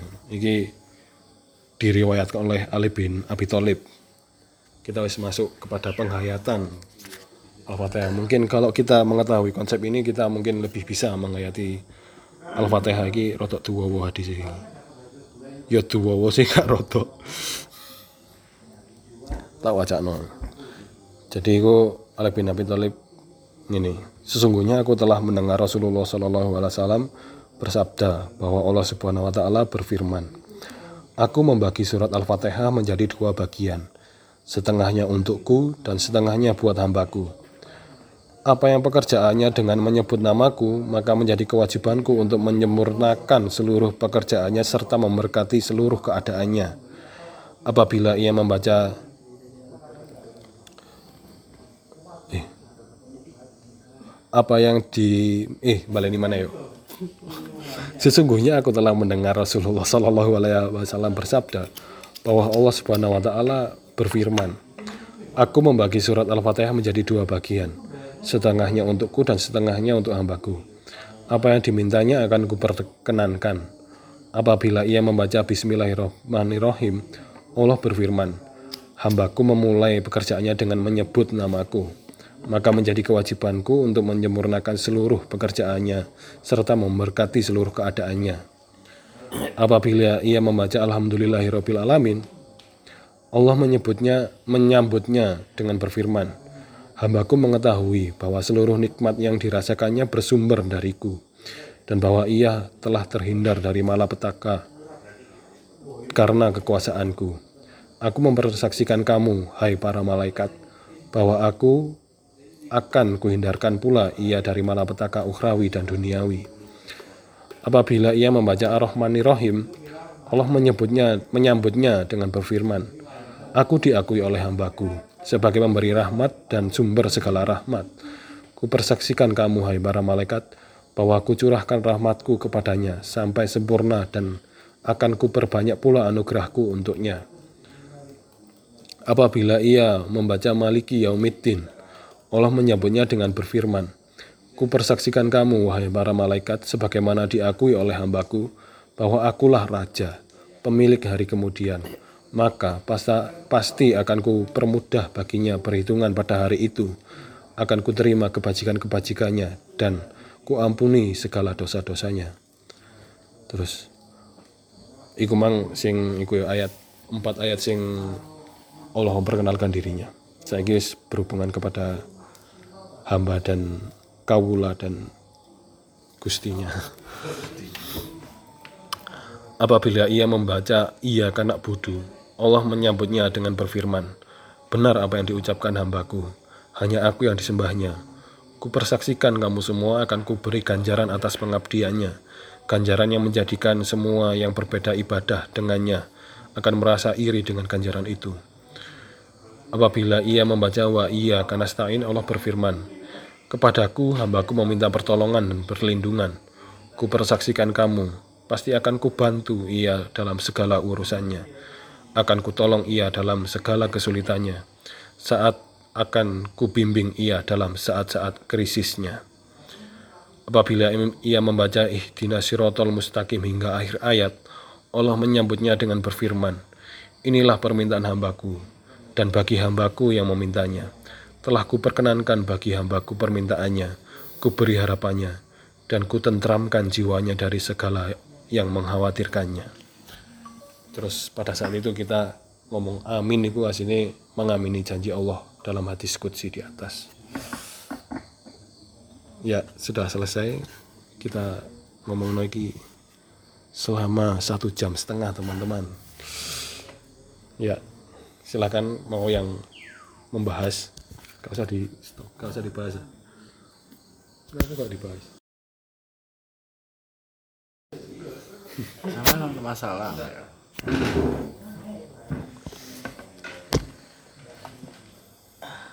Eh siapa? Bagi yang mau mengomentari di sini ada enam orang. Ada satu yang ulang tahun. Dan ada satu yang bajingan. Supir andong masih di sandong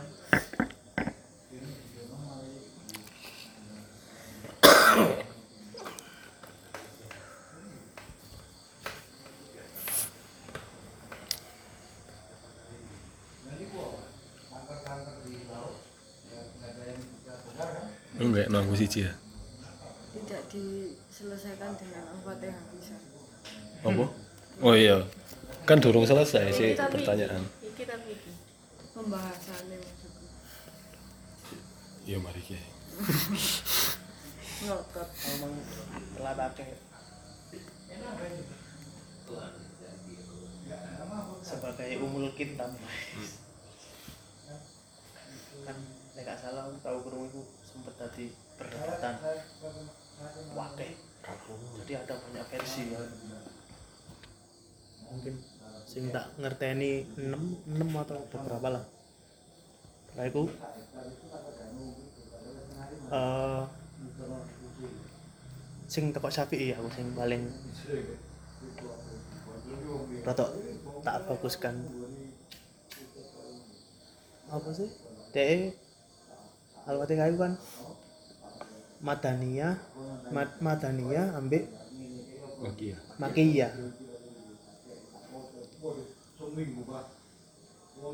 Ono sing berpendapat separuhe mudun di Mekah separuhe di ono sing pendapat tentang jumlahnya. Jumlah surat. Dalam Al-Fatihah.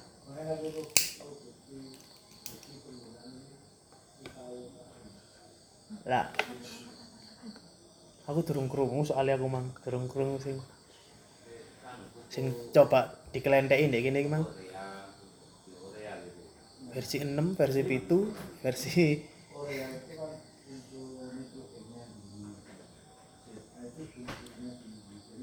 Iya sih di Al-Misbah itu dijelas no, pendapat-pendapat sing tidak menyertakan bismillah dan itu itu ono aku gak harus seperti versi ini itu sopo yang menyebutkan ya.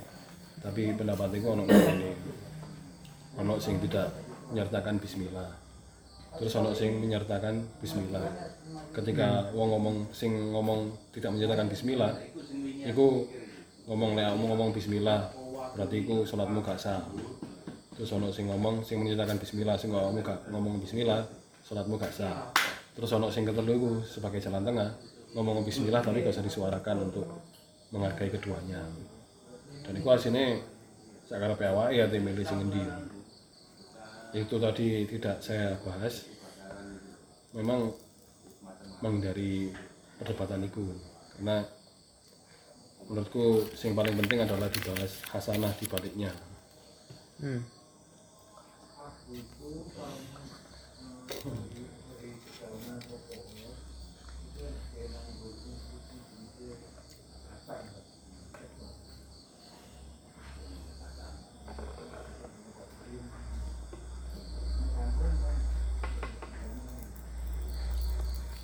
Kok kapan-kapan di Kelembeti kan umul kita pak. Ono banyak di dalamnya kan iso tadi penguat iman apa-apa banyak. Salah si sini ku ya menjadi jampi. Bayu wakai versi ini wah asik bae dikelembeti didik didik koyo ngaji anu kita koyo kul akbar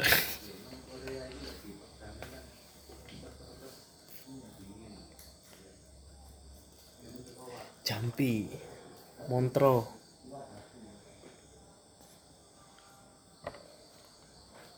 Di ayat ini Bismillahirrahmanirrahim. Iya soalnya nama lain Al-Fatihah itu ono Arukyah Arukyah ambil Asyifa. Itu penyembuh dan mantra ya.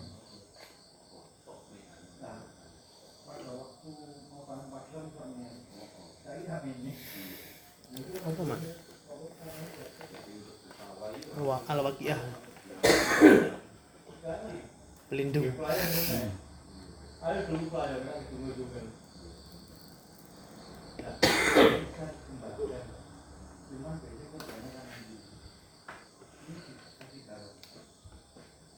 Hadis terakhir itu yang dibacain tadi itu apa ya apa ya?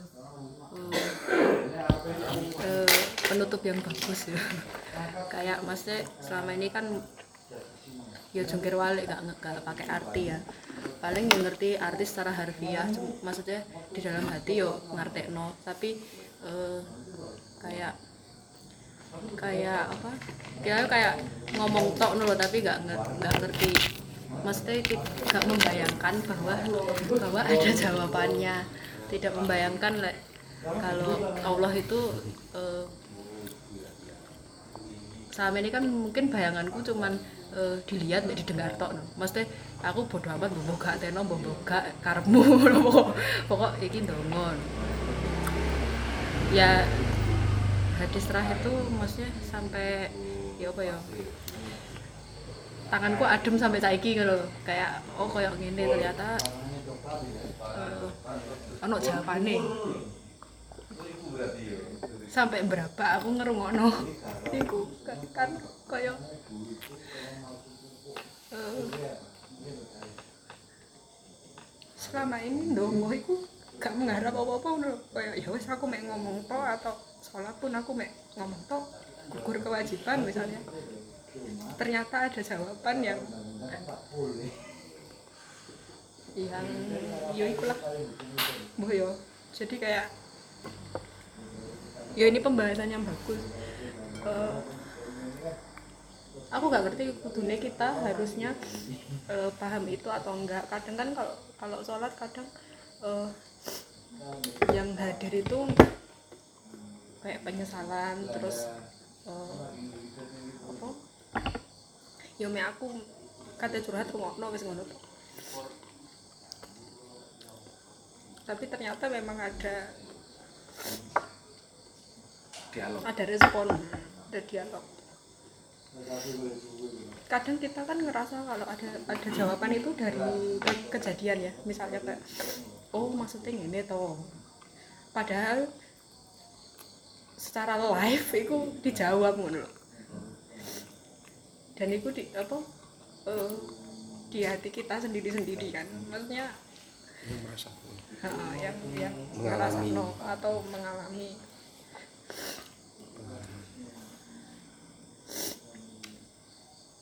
Ya itu sih. Padahal gak ono ya gak ketok ya. Tapi kok kuat. Bahkan bahkan kita nggak sholat nggak sholat pun misalnya mek ngomong halah Bismillahirrahmanirrahim tapi biasanya ono halai lho kayak halah wis gas ae kayak ngono tapi padahal di situ ada apa? Ada kepasrahan yang yang apa? Ya itu kalau kita kayak mengakui nol yo gak saya gak ngerti ada kekuatan apa. Cuman sering sering kan misalnya ae engko lah ono sing ngatur apa. Misalnya keputusannya ini pasti ada yang apa insya Allah iki yang disupport.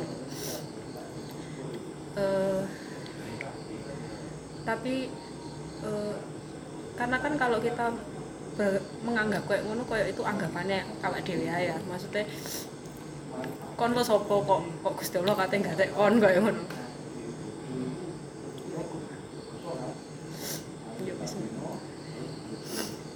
Berhasil guys.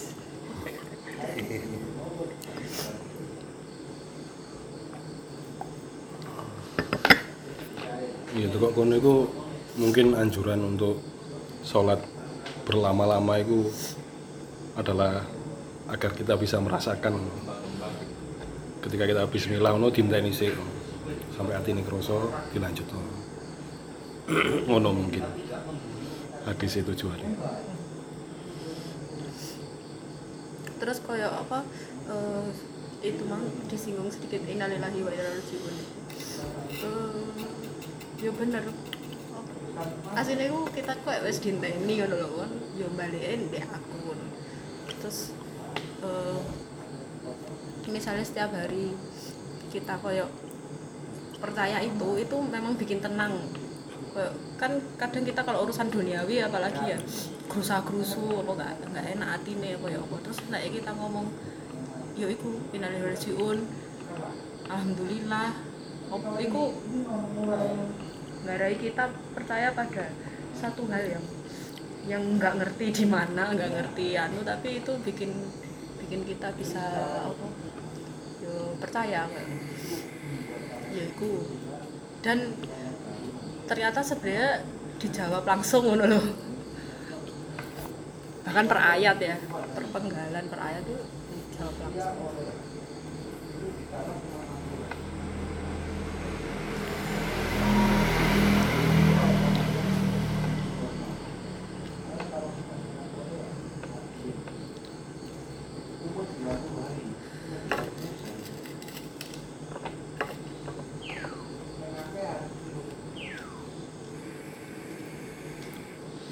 ya bisa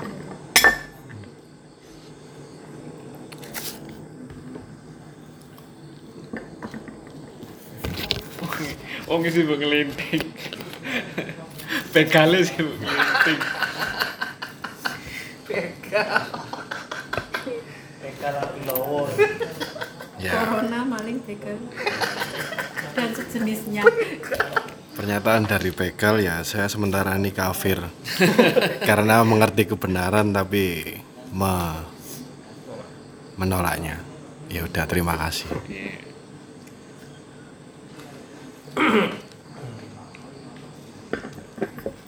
Terima kasih togel ya atas bekal. begal Eh, Aku mulai mikir nomor togelnya Bismillah apa kan? Bismillah loh. Nah kok Pak anu ya. Pak sapa iku jenenge? Iya. menang madep mulon Meneng ada bulan terus ana running text. As-asan. Lah iku wong bismillah sih kok gak pas iku. Tetep ono niat pasrah kok bongkoan. Iya. Kata-kataan Tapi wongnya pasrah. Anjen wongnya pasrah ketika iku jare yo.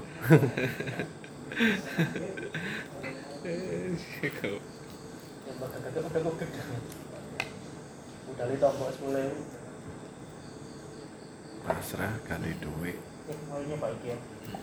Ngadep kulon. Kalau menurut saya anu apa? Avateka ini sangat eh kerdil kalau hanya dipahami ataupun mencoba diinternalisasi ya Pak. sampai dalam bentuk rasa itu hanya dari sembayang itu menurut saya apa? Eh, eman. Eman ya. Eman bingit karena mungkin mempelajarinya ini ataupun eh, mencoba untuk benar-benar merasakan kehadiran secara keseluruhan Al-Fatihah ini ya eh, tidak cukup dalam apa, waktu kita beribadah saja ya tapi hidup. Soalnya menurut saya dari panjang lebar tadi yang memakan waktu satu jam lebih itu eh, sepertinya tidak sedang berdialog dengan kita sewaktu kita beribadah tetapi sewaktu kita eh, ya hidup. Ini kayak kayak semacam apa eh, panduan dasar ya, atau atau OS-nya kita hidup itu ya dari sini kalau menurut saya. Eh, kita akan banyak mendapatkan eh, hal-hal yang apa ya, fundamental kalau misalnya kita dekati itu dalam dalam kehidupan kita sehari-hari. Gitu lah. Jadi eh, bersyukurlah bagi teman-teman yang bisa merasakan kehadiran Avataka ini di dalam kehidupan sehari-hari. Hmm.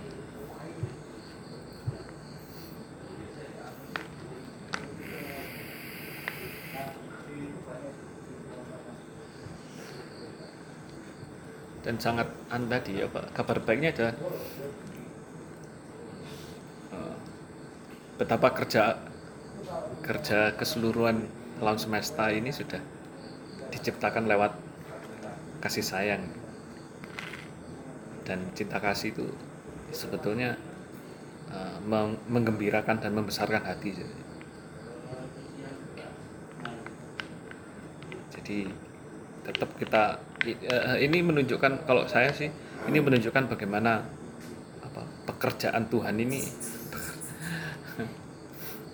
itu begitu luar biasa sampai pada begal saja seharusnya optimis untuk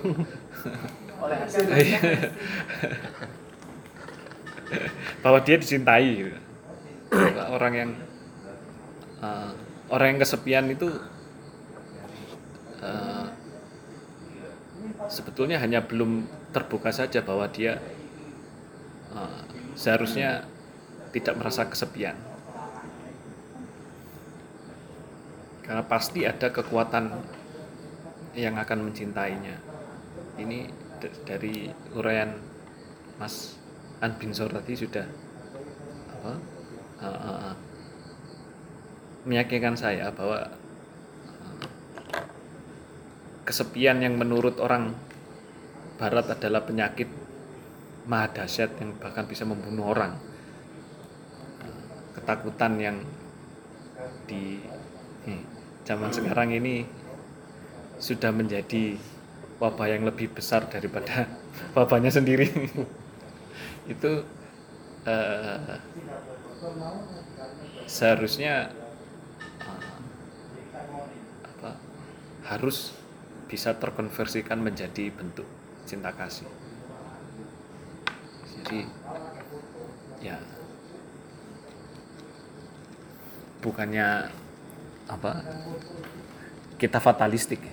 Tapi eh, cinta kasih itu menurut saya adalah dari uraian tadi adalah bentuk yang aktif tidak bentuk yang pasif.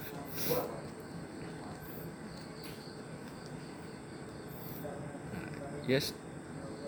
Saya terima kasih atas uraiannya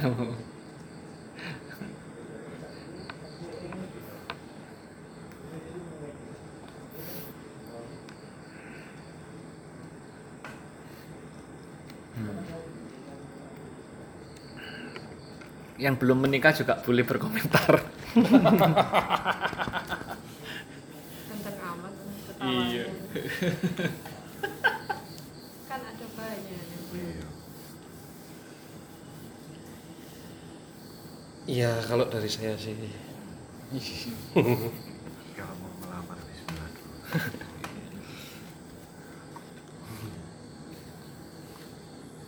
Itu teloi itu dia merasa terintimidasi apa enggak ya? Jadi, ah ini deloi apik cinta kasih kok ya. Meskipun Rai ini intimidatif.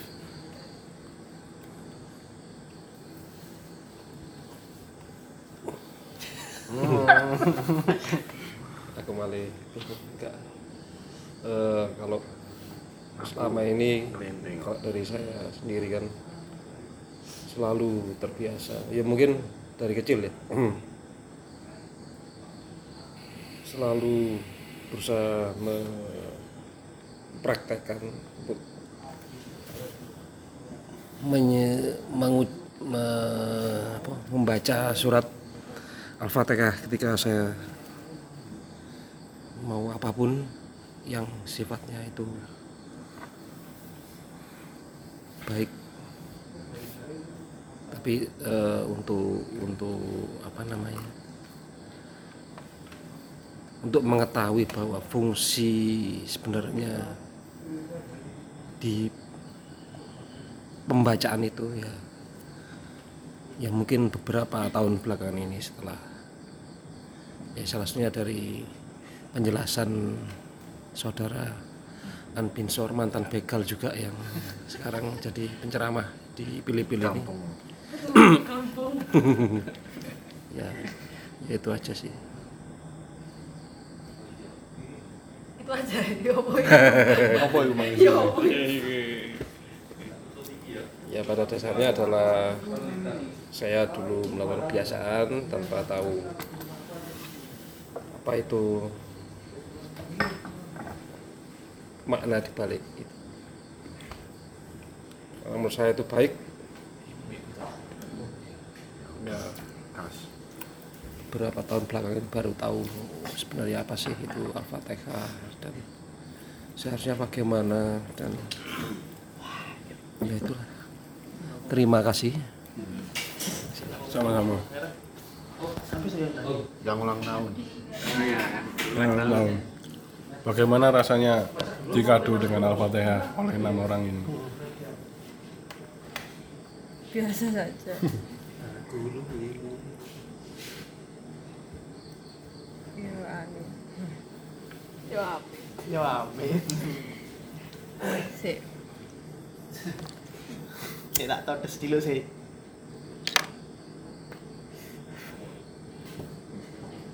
Ini direcord ah? Direcord. Kan main sampai ngomong. Pikir mari. saya itu sepanjang hidup Kriya. saya. Itu me- memegang teguh konsep. Ya sebelum sebelum meminta sesuatu harus melakukan sesuatu.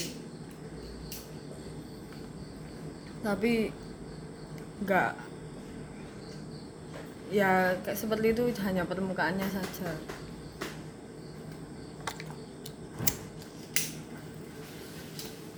Akhirnya malah membuat saya itu meminta apa pun kepada siapa pun itu jarang sekali. Mau cerita itu juga susah sambat ya kesulitan. Terus baru saja akhir-akhir ini itu saya itu tiba-tiba malu mau sambat sama Allah. Soalnya yang ngapain sambat sudah tahu sudah tahu kok apa yang apa yang saya alami. Selama ini tuh saya punya banyak sekali pertanyaan kepada diri saya sendiri yang sebenarnya jawabannya itu ya sudah ada. Malah eh, yang tidak saya tanyakan ya sudah ada bentuk jawabannya. Kenapa kok selama hidup saya itu saya bertanya itu menurut saya ya karena saya itu tidak mau mengakui kalau Allah itu dekat. Ya ada dalam diri saya. Diri saya ini ya Allah itu tapi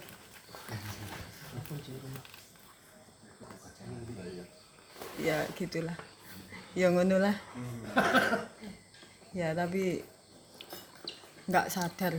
Malah sibuk membangun jarak dengan berbagai macam pertanyaan tuntutan untuk saya saya padahal saya itu adalah jawaban itu sendiri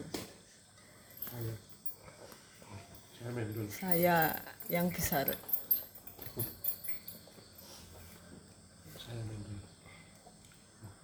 Ya gitu.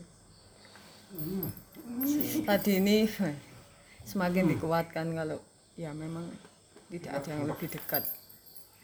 Atau tidak ada orang lain atau siapa pun lain dalam diri manusia itu selain Allah itu sendiri. Masya Allah.